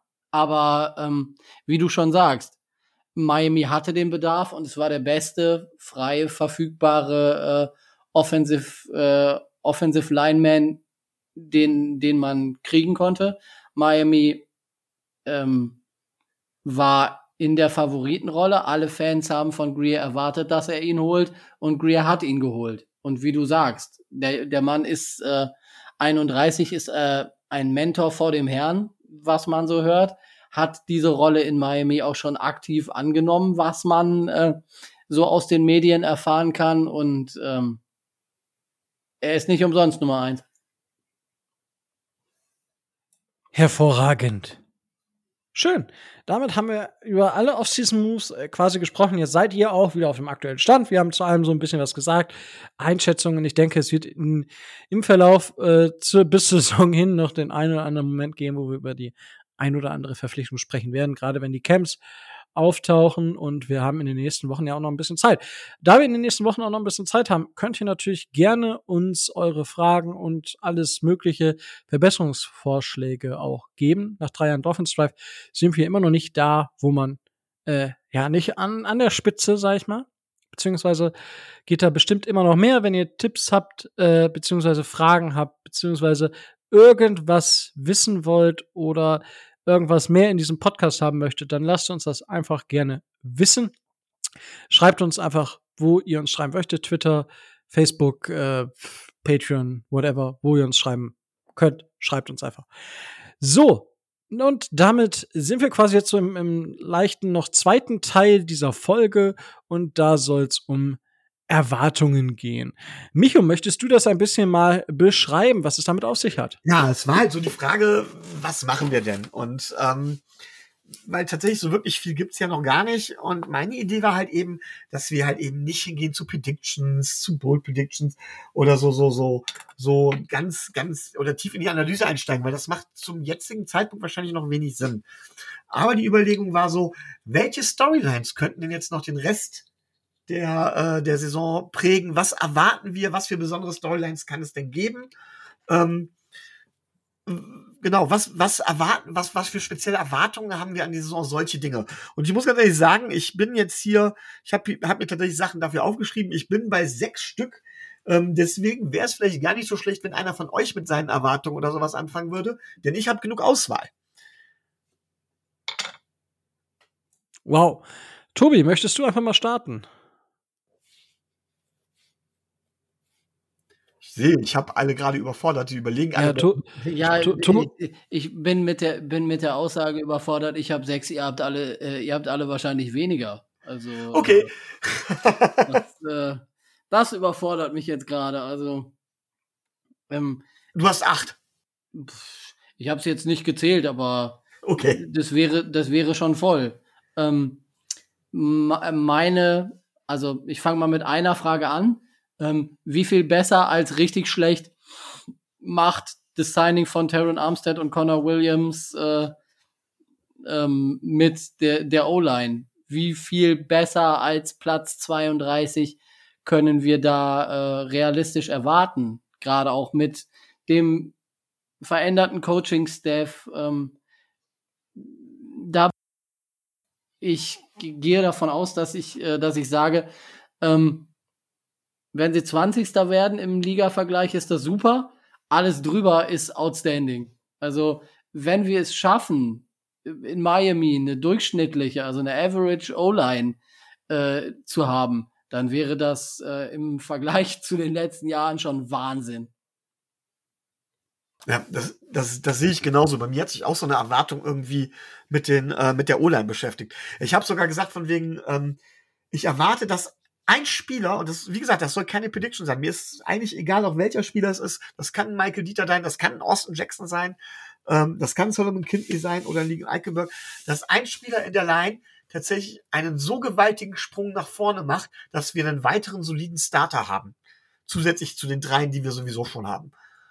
Und das ist so eine, so eine Storyline, die es gilt zu beobachten, dass im Laufe der Saison ähm, wie sich die, die, die jungen O-Line-Spieler tatsächlich einem Armstead, einem Williams ausrichten, aufrichten, dazulernen und tatsächlich besser werden und vielleicht tatsächlich einige das Versprechen einlösen, das sie mal gegeben haben. Das wäre so eine ganz, ganz wichtige Storyline. Das sehe ich da genauso wie Tobi. Hast du eine, hast du eine Erwartung? Also wenn du jetzt sagst, äh, so pla platzierungsmäßig, wenn du sagst, ja, ich erwarte, dass die O-Line im Liga-Vergleich jetzt, weiß nicht, 22, 23. wird, weil das sind so meine. Ja, ja, so eine Erwartung habe ich jetzt gar nicht mal, weil ich weiß gar nicht, ob die O-Line insgesamt, also die wird individuell wird sie auf jeden Fall besser sein. Was ich aber erwarte, ist, dass mindestens einer unserer jungen Spieler individuell diesen Wahnsinnsschrittsprung nach vorne macht äh, dass er ein dauerhaft solider Starter bei uns sein kann. Das würde uns ja dauerhaft extrem helfen. Das erwarte ich wirklich. Sowohl von der Verpflichtung von dem Terran Armstead als auch von unserem Coaching-Staff, dass wirklich da einer, die, einer, ein Spieler nach vorne kommt. Ähm, das möchte ich gar nicht an einer generellen Verbesserung festmachen. Aber das ist eine Geschichte, ähm, die ich in der Saison genau verfolgen werde. In der Saison eher als im Training, weil im Training werden ja immer gerne mal Leute schnell hochgejubelt. Und wo ich sage, das ist so eine Storyline, da muss man drauf achten, da werde ich genau drauf gucken. Dabei interessiert mich gar nicht so sehr, in diesem Rahmen, interessiert mich gar nicht so sehr, wie gut unsere O-Line werden wird. Wenn ich dran denke, die O-Line von, von, von allerschlechtestens sollte sie, ja, also unter die Top 25 muss sie in jedem Falle kommen. Ähm, ich meine, wir wollen in die Playoffs, wir wollen Tour wirklich bewerten. Da muss ein Sprung nach vorne kommen, eigentlich auch, wie sage ich auch, Richtung, Richtung 20 muss es sogar gehen, auch wenn das phänomenal gut ist, wie du sagst, Tobi. So ein Sprung ist eigentlich kaum kaum normal, aber wir haben auch so viel jetzt an der Line verändert, das muss in die Richtung Minimum gehen. Ja, das, dem, dem würde ich tatsächlich einfach zustimmen. Also, man muss schon im Mittelfeld sein, um halt wirklich oben angreifen zu müssen. Ich meine, wir haben einen Quarterback, der sehr schnell den Ball los wird. Das haben wir jetzt gesehen, dass das in Rekordzeit passieren kann, aber darauf sollte man vielleicht nicht alles, äh, alles ausrichten. So, so würde ich das beschreiben.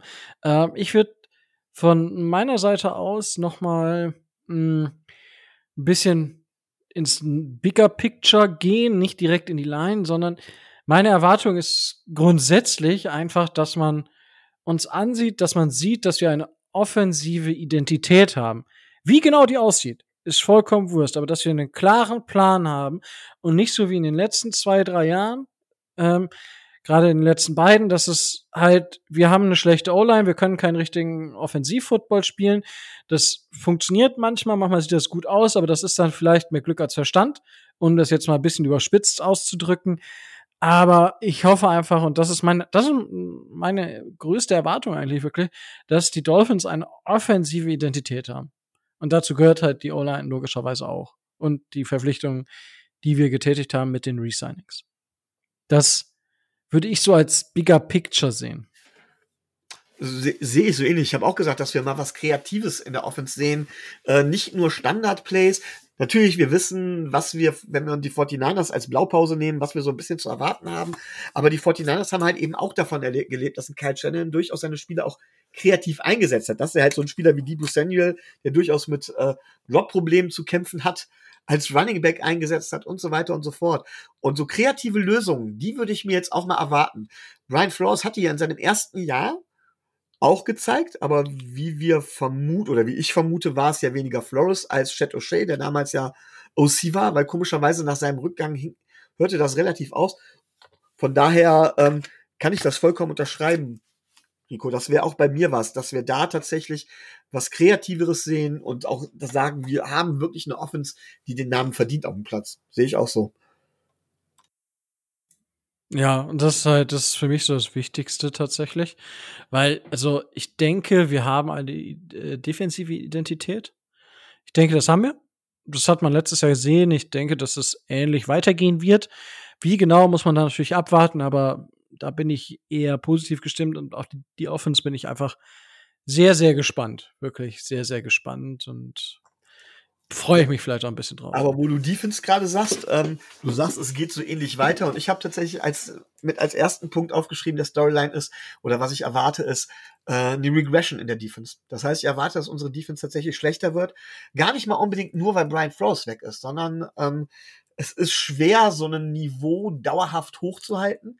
Natürlich haben wir uns verstärkt, wir haben unsere Schwachpunkte verstärkt. Auf der anderen Seite, Spieler werden erfahrener, Spieler werden aber auch im Alter, bauen sie auch ab. Und insgesamt glaube ich, dass wir nicht mehr darauf setzen können, dass die Defense uns so trägt, auch nicht setzen dürfen. Ich erwarte eine defensive Regression, sehe das aber als nicht so schlimm an, wenn die Offense dementsprechend im Gegensatz aufspringt. Und das ist genau auch so ein Balance-Spiel, was ich, was ich beachten werde. Geht unsere Defense Regression einher, kann die Offense das ausgleichen quasi. Ähm, denn wie gesagt, dass es eine Regression gibt, das erwarte ich. Nicht nur von den individuellen Stats her, sondern tatsächlich auch vom Gesamten her. Mm, okay, jein. Also, ich glaube, die Dolphins hatten zwischenzeitlich, haben wir schon defense-mäßig gestruggelt. Das ging halt erst in der zweiten Saisonhälfte, wo, wo wir wirklich durchgestartet sind. Deswegen bin ich mit dieser Regression, ha, weiß ich nicht, weil es war eine Regression schon letzte Saison zu sehen. Ich, daher bin ich da vielleicht gar nicht, also das würde ich jetzt nicht direkt erwarten in dem Zusammenhang. Tobi, wie siehst du das? Hm, wir werden auf jeden Fall im, im Pass Rush erheblich besser werden, als äh, wir das letztes Jahr ohnehin schon waren, weil ich erwarte, ähm, ein Improvement von, von Jalen Phillips, weil der hat sich jetzt an das Tempo gewöhnt. Das hat man im, im Verlauf der Saison gesehen, dass er immer besser reingekommen ist. Und durch die Tatsache, dass wir jetzt mit, ähm, mit Melvin Ingram ähm, noch einen dritten äh, Pass-Rusher in dieser, in dieser Rotation haben und den anderen beiden eine Pause gönnen können und eine, ähm, da konstant dieses Niveau hochhalten können, erwarte ich schon, dass ähm, gerade das Spiel der Quarterbacks gegen die Defense der Miami Dolphins kein Spaß sein wird. Ich habe, äh, äh, was die Defense angeht, eine andere Frage auf dem, äh, auf dem Schirm. Ehrlich gesagt. Möchtest du die auch stellen oder? Ja, ich wollte vielleicht, vielleicht möchtet ihr da ja noch was zu sagen, dass wir erstmal das eine abschließen ich denke, dazu ist jetzt erstmal so, es ist ja so nur eine, eine kleine, wir wollen ja jetzt auch gar nicht so mega ins Detail gehen, weil es ist ja noch off, off, off Season. Ähm, dementsprechend, nee, hau raus, Tobi. Ähm, meine Frage ist, wie geht's mit Javon Holland weiter und wie viel besser kann der noch werden? Das ist so die Frage, die ich mir stelle, weil ähm, der hat schon in seiner Rookie-Saison gezeigt, was er kann. Und ähm,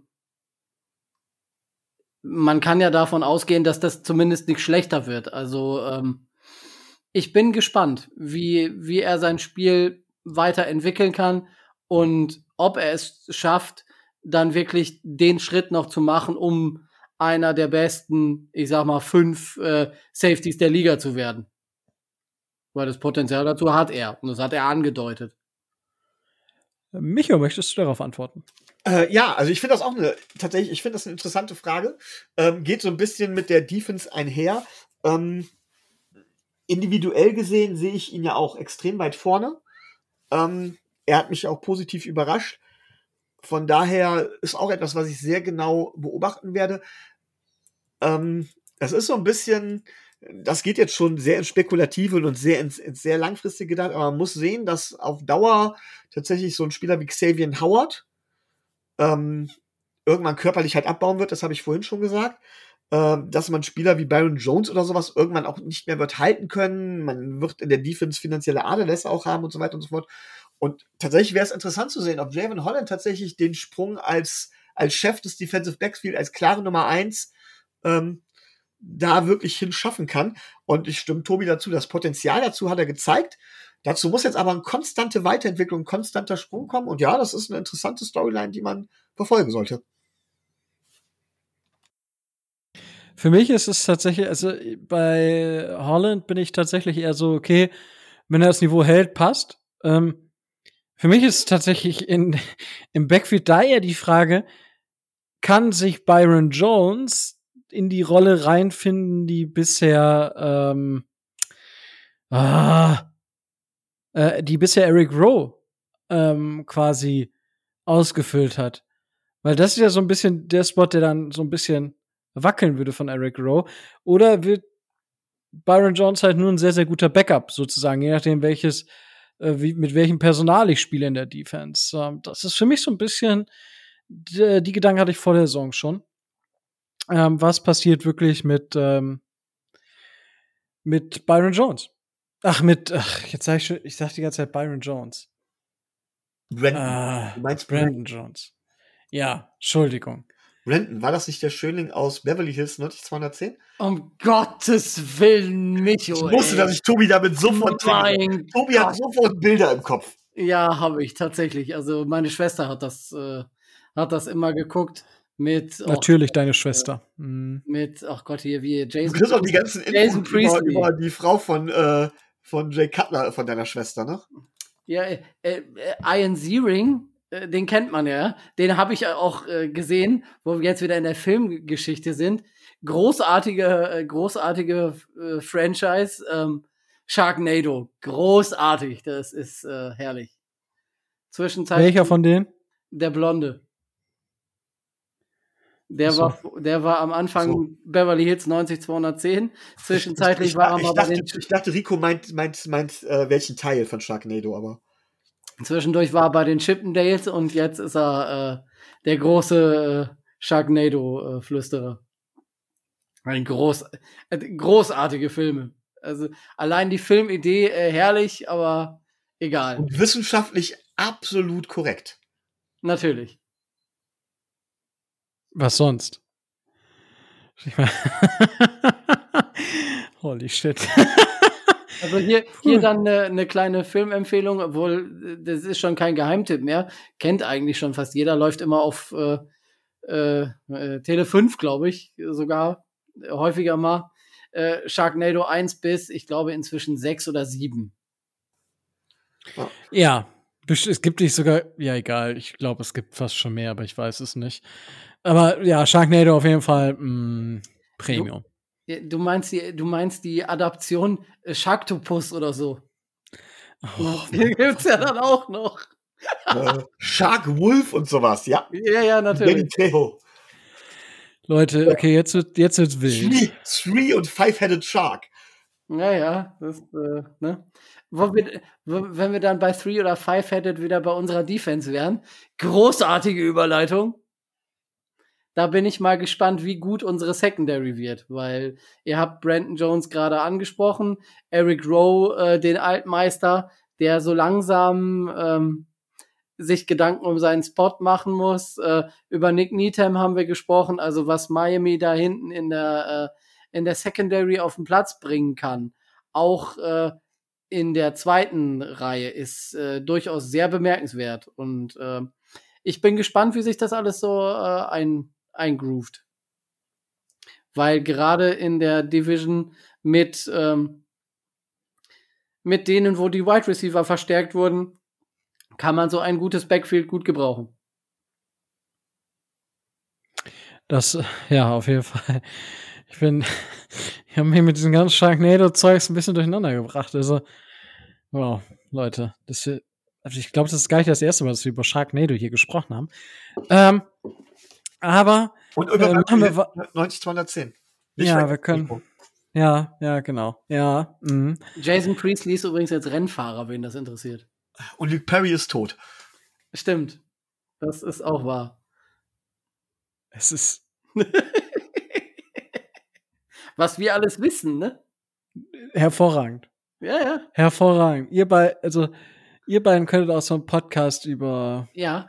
Und Ratsch und Tratsch. Brian Austin Green hat den großartigen Vogel abgeschossen. Der hat nämlich Megan Fox geheiratet. Achso, ich dachte, der wäre Schützenkönig gewesen. Äh, Nee, Schützenkönig, äh, das kann ich, äh, kann ich eine Live-Coverage von machen. Das ist in Paderborn nächstes Wochenende. Nice. Ja, natürlich. Nice. Ja. Ah, oh mein Gott. ey. Lass, lass es. Micho, was ist deine nächste Erwartung? Komm, hau raus. Ja, ich habe sie eigentlich auf drei aufgeteilt, aber ähm, ja doch, fangen wir damit mal an. Ähm, ich glaube, wir sind uns allen, allen darüber im Klaren, Jane Waddle und Terry Kill werden unsere Wide Receiver Nummer eins sein. Und es erwartet ja alle Welt, dass Wide Receiver Nummer drei äh, äh, Cedric Wilson wird. Ich bin mir da halt eben nicht so sicher und das ist halt sowas, was ich sehr, sehr deutlich verfolgen werde, auch schon im Training Camp vor allen Dingen. Ähm, ob man vielleicht tatsächlich Gesicki als Wide Receiver Nummer drei einsetzt, dann oder tatsächlich, und das ist meine Vermutung, dass einer der anderen Wide Receiver, zum Beispiel Isun Kanma oder tatsächlich Preston Williams, diesen Spot noch vor Cedric Wilson ergattern kann und tatsächlich da dementsprechend ähm, als Wide Receiver Nummer drei regelmäßig auf dem Platz stehen wird. Ähm, und Cedric Wilson tatsächlich so ein bisschen zum Backup degradieren wird. Das ist so eine Storyline, also das ist eine Sache, die Geschichte, die ich vermutet habe, weil ich unser Wide Receiver grundsätzlich nach wie vor nicht schlecht finde. Und ähm, das ist, und das ist nicht der einzige Room, bei dem ich so ein Gefühl habe, ähm, das ist tatsächlich so der Gedanke, äh, den ich da sehr genau hin verfolgen werde und genau beobachte. Das heißt, auch schon im Trainingscamp ganz genau, wie machen sich die Wide Receiver und wie sieht da wie sieht da das, äh, der Roster-Bubble aus? Hm, interessant auf jeden Fall. Tobi? Ja, dahingehend, äh, um das nochmal zu präzisieren, hatte ich mir auch die Frage gestellt oder werde ich mir die Frage stellen, ähm, was passiert mit äh, Lynn Bowden Jr.? Der hat ja, äh, der ist ja so ein, so ein Sleeper in Anführungszeichen, dass äh, eventuell Mike McDaniel und in der Offense aus ihm so einen Gadget-Spieler machen kann. Und da bin ich gespannt, inwieweit äh, das passieren kann oder passieren wird. Also den habe ich, äh, den habe ich mit auf dem Zettel und äh, ich bin mal gespannt, ob er, ob er es ins Roster schafft und wie man ihn dann einsetzt oder ob man ihn dann einsetzt. Ähm, das vielleicht als Spannung. Also ich sehe die ersten drei nicht gefährdet. Also auch die Rolle von Cedric Wilson sehe ich jetzt als nicht so gefährdet an. Die Frage ist, was dahinter passiert. Einiges, alles passiert da. Also ich bin auch gespannt. Dann sind wir nämlich alle drei gespannt. Ähm, wer, also für mich ist halt Cedric Wilson hat für mich momentan so ein bisschen, ich sag mal, die Nasenspitze oder die Nase vorne. Und dahinter haben wir halt äh, Isukanma, Williams und Lynn Bowden für mich. Die dahinter so ein bisschen, ja, wer, wer darf jetzt, wer macht jetzt und wer will jetzt. Die aber alle drei auch Potenzial haben, logischerweise. Und ähm, da muss man aber schauen, wer, wer am Ende wirklich da auf dem Podium stehen darf. Weil eben dadurch, dass wir so viel mit, mit, mit Running Backs auch spielen werden, Titans muss man aussehen, wie die eingesetzt werden. Also da ist viel, ja, noch viel äh, Luft, sag ich mal, für Spekulation. Für mich aktuell würde ich aber tatsächlich sagen Cedric Wilson. Aber eine sehr interessante Entwicklung, wo man sich während der Offseason oder und auch während der Trainingscamps immer mal wieder drauf fokussieren kann. Tobi, hast du noch eine weitere Erwartung? Naja, also meine, meine Erwartung ähm, ist, dass ähm, und da kommen wir dann jetzt mal zu dem Thema, was wahrscheinlich zwangsläufig ist, äh, dass Tua seine Stats deutlich verbesser wird verbessern können. Und äh, das eben er zeigt, dass durch diesen ganzen Support und durch diesen ganze, durch diese ganze Unterstützung, die wir ihm da an die Seite gestellt haben, äh, er zwangsläufig in der Lage ist, ähm, den Anschluss an zumindest einen durchschnittlichen Quarterback der NFL äh, herzustellen, was man so teilweise in deutschen und amerikanischen Medien liest. Ähm, naja, also ähm, bei manchen ist er Nummer 30, bei manchen Nummer 27, 28 oder so. Und ich sehe ihn nicht so schlecht, wie ihn manch andere sehen. Und ich gehe davon aus, ähm, er wird kein, kein Top 10 Quarterback werden. Das kann ich mir nicht vorstellen, dass der Sprung so gravierend sein wird. Aber wir werden einen deutlichen Leistungssprung, den erwarte ich von Tua einfach auch. Ja, gut, wenn der jetzt nicht kommt, dann kommt er wahrscheinlich nie. Das ist richtig. Und dann werden wir auch, äh, und das erwarte ich dann auch, wenn man merkt, so nach sechs, sieben, acht Spielen äh, ist es halt nicht, dann werden wir auch ganz schnell ähm, unseren Backup-Quarterback auf dem Platz sehen. Ach so, ich dachte, wir trainen dann für Patrick Mahomes. Ach, mit Sicherheit. Dann würde sich aber Terry Kill ärgern, dann kriegt er doch einen weniger akkuraten Quarterback. Ah, das ist ärgerlich. Schwierig. Aber stell dir mal eine Offense vor mit Jalen Waddle und Tyreek Hill und Patrick Mahomes. Ja. Uff. Das wäre bitter. Ja gut, aber dass das, das, das von Tua was kommen lassen, das letztendlich die komplette Entwicklung jetzt mit Tour steht und fällt und dass dieses Jahr das Make, or, Make It or Break It, äh, Make or Break Year ist. Ich glaube, das ist uns allen bewusst, oder? Ich glaube, das ist so eine Storyline. Ähm, das ist das, was jeder, jeder, der auf die Dolphins guckt, sofort sagen wird. Tour. Tour ist der Dreh- und Angelpunkt. Und ja. wir werden uns wahrscheinlich die ganze Saison immer wieder über Tour den Kopf heiß reden. Die Frage ist, wann ist der Punkt gekommen, an dem wir die Reißleine ziehen? Also wann ist der Punkt gekommen, reicht es uns, wenn Tour ein Durchschnittsquarterback wird? Reicht es uns, wenn Tour leicht überdurchschnittlich wird? Ist es zu schlecht, wenn er leicht unterdurchschnittlich ist? Das ist so die Frage, was, was ist die Benchmark? Das finde ich, das ich eigentlich noch viel spannender als die Entwicklung von Tour selber. Äh, die Frage zu stellen, was ist die Benchmark? Was brauchen wir von Tour überhaupt, um Erfolg zu haben? Das ist, äh, das wird, glaube ich, verdammt knifflig, weil Rico ist ja, du bist ja komplett anderer Meinung als ich. Ich habe ja durchaus mal die These vertreten, dass wenn du ein gutes Supporting hast, eine gute O-Line hast, du auch mit einem mittelmäßig bis sogar schlechten Quarterback aller Black ist, weit in den Playoffs kommen kannst. Und in den Playoffs ist es eh Game to Game. Joe Flacco hat auf diese Art und Weise den Super Bowl geholt und ist damit erfolgreicher als Dan Marino. Und keiner würde sagen, dass äh, Joe Flacco so viel besser ist als Dan Marino. Never ever.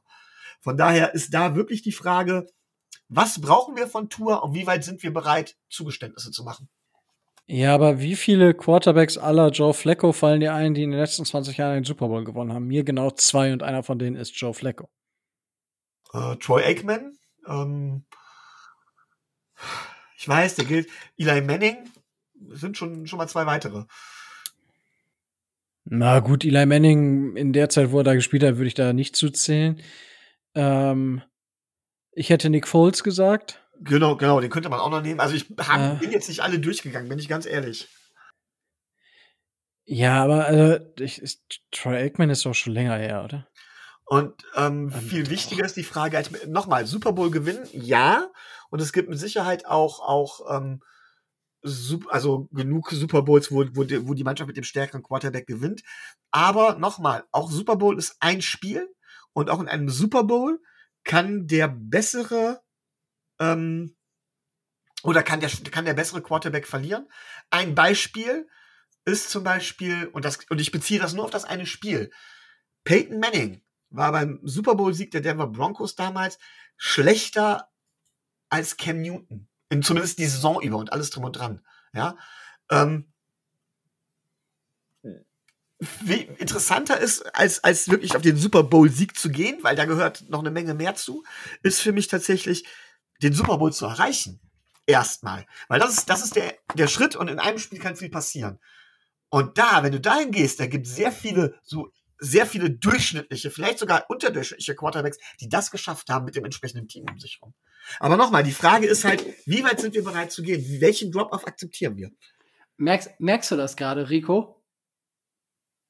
Hast, ist dir das gerade aufgefallen? Was genau? Dass der erste, der, der die Dolphins mit dem Super Bowl in Verbindung bringt, Micho war. Ich habe es ja im Intro schon gemacht. Ja, von dir erwartet man das ja auch. Machst du ja jede, machst du ja jede Woche. Aber, Aber dass wir in einer Geschichte Saisonvorbereitung Micho so weit kriegen, dass er, dass er vom Super Bowl und den Dolphins redet, das ist schon. Ja, aber Dauer muss der Super Bowl das Ziel sein. Punkt. Das Ziel ist es für mich eigentlich jede Saison, auch wenn es unrealistisch ist. Ja, aber also, also ich, ich, ich weiß es nicht. Also wenn ich mir jetzt anschaue, wer in den letzten Jahren immer wieder in den in den in den Conference Championship Games war, es war dieses Jahr NFC Rams gegen 49ers. So, da hast du bei den Rams einen leicht überdurchschnittlichen Quarterback gehabt, für mein Dafürhalten. 49ers sind, denke ich, hier das, wo, wo sich die Dolphins-Fans dran aufhängen. Das Jahr davor Tampa Bay Buccaneers, Green Bay Packers, davor 49ers und Packers, davor Rams und Saints. Davor war halt Eagles Vikings. Das war halt wieder so ein, ja. Davor Falcons Packers, Panthers Cardinals, Seahawks Packers, Seahawks 49ers, 49ers Falcons, äh, Giants 49ers, Packers Bears, Saints Vikings. Da fallen mir, das sind, das ist Eli Manning gewesen, das ist oft Aaron Rodgers gewesen, einmal Tom Brady, ähm, Cam Newton in seiner MVP-Saison, Russell Wilson, Jared Goff. ähm, Jared Goff, ja. Ähm, Matty Ice. Ähm, das sind halt alles, also die, die Großteil der Spieler, die da sind, sind sehr, sehr gute Quarterbacks gewesen. Und das geht, ist in der AFC, könnte man das so weiterführen. Dieses Jahr Bengals Chiefs, davor Chiefs Bills, Chiefs Titans, Chiefs Patriots, dann Jaguars Patriots, ja, okay, Steelers Patriots, Broncos Patriots, Colts Patriots, Broncos Patriots, Ravens Patriots, Ravens Patriots, Jets Steel Jets? Holy shit.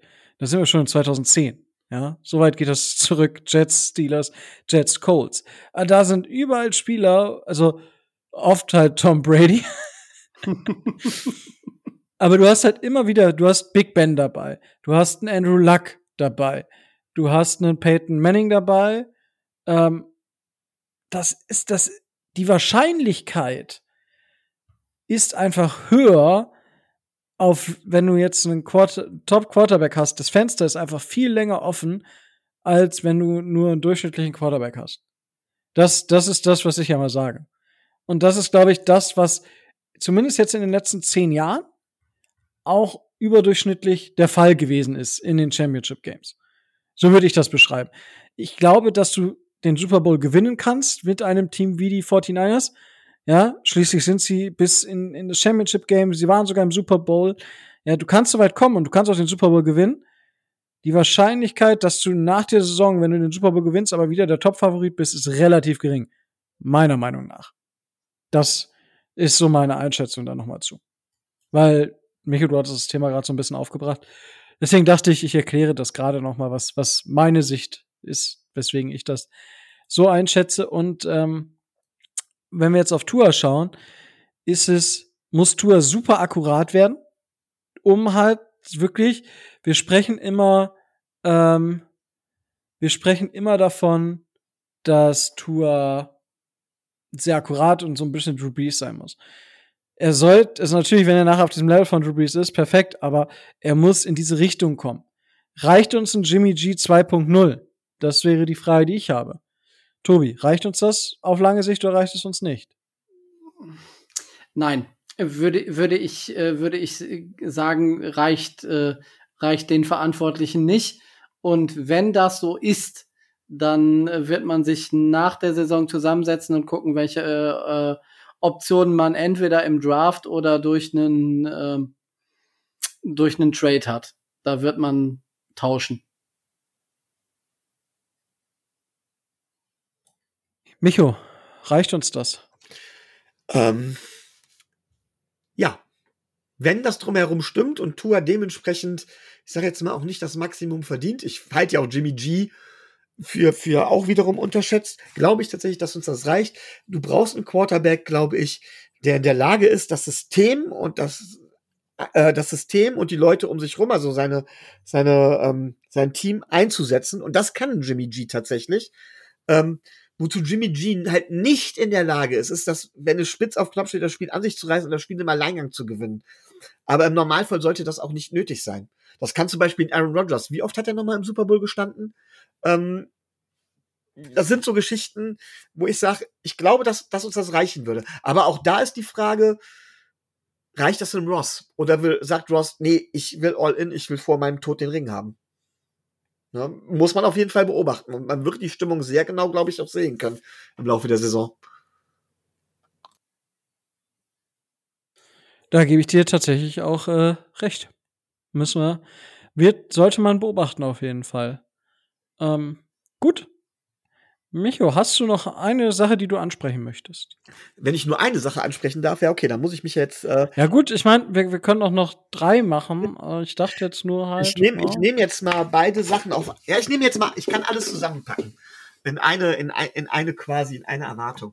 Meine Erwartung ist, dass es halt ähm, jetzt vor den Trainingscamps sehen so Running Back Room, Tight End Room relativ safe aus. Ich erwarte, dass es da allerdings so ähnlich wie bei den Right Receiver noch erheblich Bewegung geben wird. Äh, ganz besonders bei den Tight Ends. Da erwarte ich tatsächlich einiges an Bewegung. Ähm, du hast ihn vorhin angesprochen, Hunter Long. Den werde ich sehr genau beobachten. Denn wenn Hunter Long auch wieder nichts wird, muss man sich irgendwann die Frage stellen, das wäre ein weiterer Bass, und ich finde, ein Drittrunden-Pick ist jetzt nicht unbedingt niedrig, ein weiterer Bass in der Reihe von Greer, und da würde müsste man auch fragen, wann landet Greer denn bei seiner Draft, wäre auch dann Bezug auf die O-Line zu sehen, bei seinen Draft-Erfolgen ähm, auf dem Hot Seat. Also, dass er die meisten Free Agent-Verpflichtungen gut hinbekommen hat. Gut, wir haben letztes Jahr da natürlich ein ziemliches, mit Will Fuller ein ziemliches Debakel erlebt, aber sagen wir mal, Benefit of the Doubt, also dass da Chris Gear vielleicht nichts für kann. Aber zu beobachten ist, ab wann wird das Ganze so unruhig, dass wir vielleicht einen neuen GM bekommen, weil die Verpflichtungen von Chris Gear nicht wirklich einschlagen. Das wäre so naja. Storyline, die ich da doch verfolgen würde. Naja, aber dagegen spricht halt die äh, Klasse aus 2021. So. Dementsprechend ist das für mich aktuell wieder so ein bisschen in den Hintergrund geraten, weil die Klasse war überragend. Es war die zweit, ja, die beste vielleicht nicht, aber Top 3 Draft-Klasse, dementsprechend ähm, ist da wenig zu befürchten für, für ähm, Greer meiner Meinung nach, gerade wenn die Saison gut, leicht, äh, gut laufen sollte, sehe ich, sehe ich aktuell nicht so, weil dadurch konnte er das, das Debakel 2020 ein bisschen retten und wenn er jetzt, einen, wenn Tour nichts wird, sagen wir es mal so, und wir einen Quarterback draften müssen in Runde 1 und der was wird, dann ist er eh safe. So, wenn das nicht passiert, dann hat er eh ein Problem. Dann wird auch er auf dem Hot Seat sitzen, weil wenn wir dann nicht genug Erfolg haben, dann wird es auch immer weiter, immer enger für ihn. Und ich glaube, dann wird's wirklich, er hat sich jetzt noch mal retten können mit ähm, Mike McDaniel, den die Dolphins ja, denke, hoch auf dem Schirm hatten, weil sie ihn ja schon vorher interviewt hatten als OC-Kandidaten, bevor er dann in San Francisco äh, befördert wurde. Aber aktuell sehe ich da, glaube ich das nicht. Weiß nicht, Tobi, wie siehst du das? Also ich gehe davon, ich gehe davon aus, dass man ihm da noch etwas äh, mehr, mehr Zeit gibt und dass man auch dem Projekt McDaniel in Verbindung von äh, mit, mit Chris Greer dann äh, etwas Zeit gibt, äh, dass wir äh, aber spätestens, wenn es dieses Jahr nichts werden sollte, im nächsten Jahr dann davon äh, reden müssen, dass er da ähm, schwer unter Druck steht. Also sehe ich, wie gesagt, du hast recht, er hat sich da letztes Jahr und im Zuge des, dessen, was da jetzt in der Offseason passiert ist, einiges an, äh, an Positiven zurückgeholt. Ähm, aber ähm, äh, die Zweifler sind natürlich da und wenn die Saison kacke läuft, muss man natürlich drüber reden. Beantwortest das deine Frage, Micha? Ja, doch, klar. Also die Einschätzung zumindest. Ja. Cool. Tobi, hast du noch etwas? Mm, äh, Erwartung, eine Erwartung, klipp und klar, ähm, ist sicherlich kontrovers, weil einige das, das nicht so sehen. Ähm, ich erwarte einen Playoff-Sieg. Mindestens einen. Uh, das ist auch schon fast bei den Bold Predictions. Nee, das ist, das, Holy smoky. Das ist keine Bold Prediction. Bold Prediction wäre, wir kommen in Super Bowl, aber ähm, nee, ich, ich will endlich mal einen Playoff-Sieg haben. Ja, kann ich, kann ich nur unterschreiben. Wäre schön. Ähm, bin ich dieses Jahr noch nicht ganz so dahinter, muss ich gestehen, weil das ist immer so ein bisschen anfällig. Äh, First-Time-Head Coach, das, ich traue ihm viel zu, aber da muss man dann halt wirklich auch mal ein bisschen bisschen nicht gleich so auf Krawall gebürstet sein. Eine Perfect Season zum Anfang würde mir schon reichen. naja. Michael, was sagst du zu dem frommen Wunsch von unserem Kollegen? Wünschen tue ich mir sogar noch viel mehr. Ähm, aber mit damit Vorhersagen bin ich echt noch vorsichtig. Ähm, was ich, was ich mir aber auch noch wünsche, ist ein Team, das mich begeistert. Das habe ich lange Zeit so ein bisschen vermisst. Ähm, es waren gute Spiele dabei. Es waren Spiele dabei, wo wir auch gut gespielt haben, wo wir, wo wir auch dominiert haben. Aber letztendlich oder größtenteils hat mich das Team in den letzten Jahren mit der Spielart nicht begeistert. Das hätte ich gerne. Dann würde ich auch die eine oder andere Niederlage verkraften. Obwohl ich sie nicht gerne hätte. Ja, gut, das, da denke ich, das, ich denke, damit ist auch so ein bisschen die offensive Identität bei mir gemeint, wirklich zu wissen, dafür stehen wir und das, ja, so schätze ich das von meiner Seite aus zumindest nochmal ein. Gut. Gibt's noch was, worüber ihr sprechen möchtet, darüber hinaus jetzt? Nö. Ja, ich äh, glaube, das, das reicht für den Anfang, oder? So als ja. Kleiner Einstieg. Ja, ich wollte gerade sagen, für einen kleinen Einstieg, damit die Leute dann auch nicht gleich wieder mit zwei Stunden dabei sind. Die allererste ja. Folge vor drei Jahren war ungefähr die Hälfte von dem, was wir heute hatten, oder? Da wollt, wir wollten doch immer eigentlich nur so eine Dreiviertelstunde, Stunde machen. Ja, hatten wir, hatten wir glaube ich, mal vor, ne? Ja. Und mal wieder hin. Ja, bestimmt. Ja, Wie viele Folgen wolltest du machen in der Woche? Wir haben uns mal wieder kurz gefasst, so wie die Leute das von uns kennen. Der Klassiker halt. Der Klassiker. Ha, herrlich. Gut, ähm, dann würde ich sagen, es war mal wieder ein inneres Blumenfing. Es hat mich tierisch gefreut, mal wieder aufzunehmen. Oh, es war so schön. Ähm, die Pause war wichtig und richtig, aber es wäre jetzt auch schön, dass wir wieder durchstarten und das tun auch die Dolphins. Und wenn ihr mit uns zusammen durchstarten wollt, dann könnt ihr uns supporten. Ähm, das geht einmal monetär, einmal non-monetär. Monetär geht das Ganze natürlich über Patreon ab 2,50 Euro im Monat. Dafür kriegt ihr quasi ein Liter Sprit, nicht mal mehr an der Tankstelle. Jetzt habe ich allen noch mal richtig die richtig ähm, die Laune nach oben gedrückt. Ja, bei uns habt ihr keine Inflation. Ähm, bei uns bleibt es bei den 2, ab 2,50 Euro.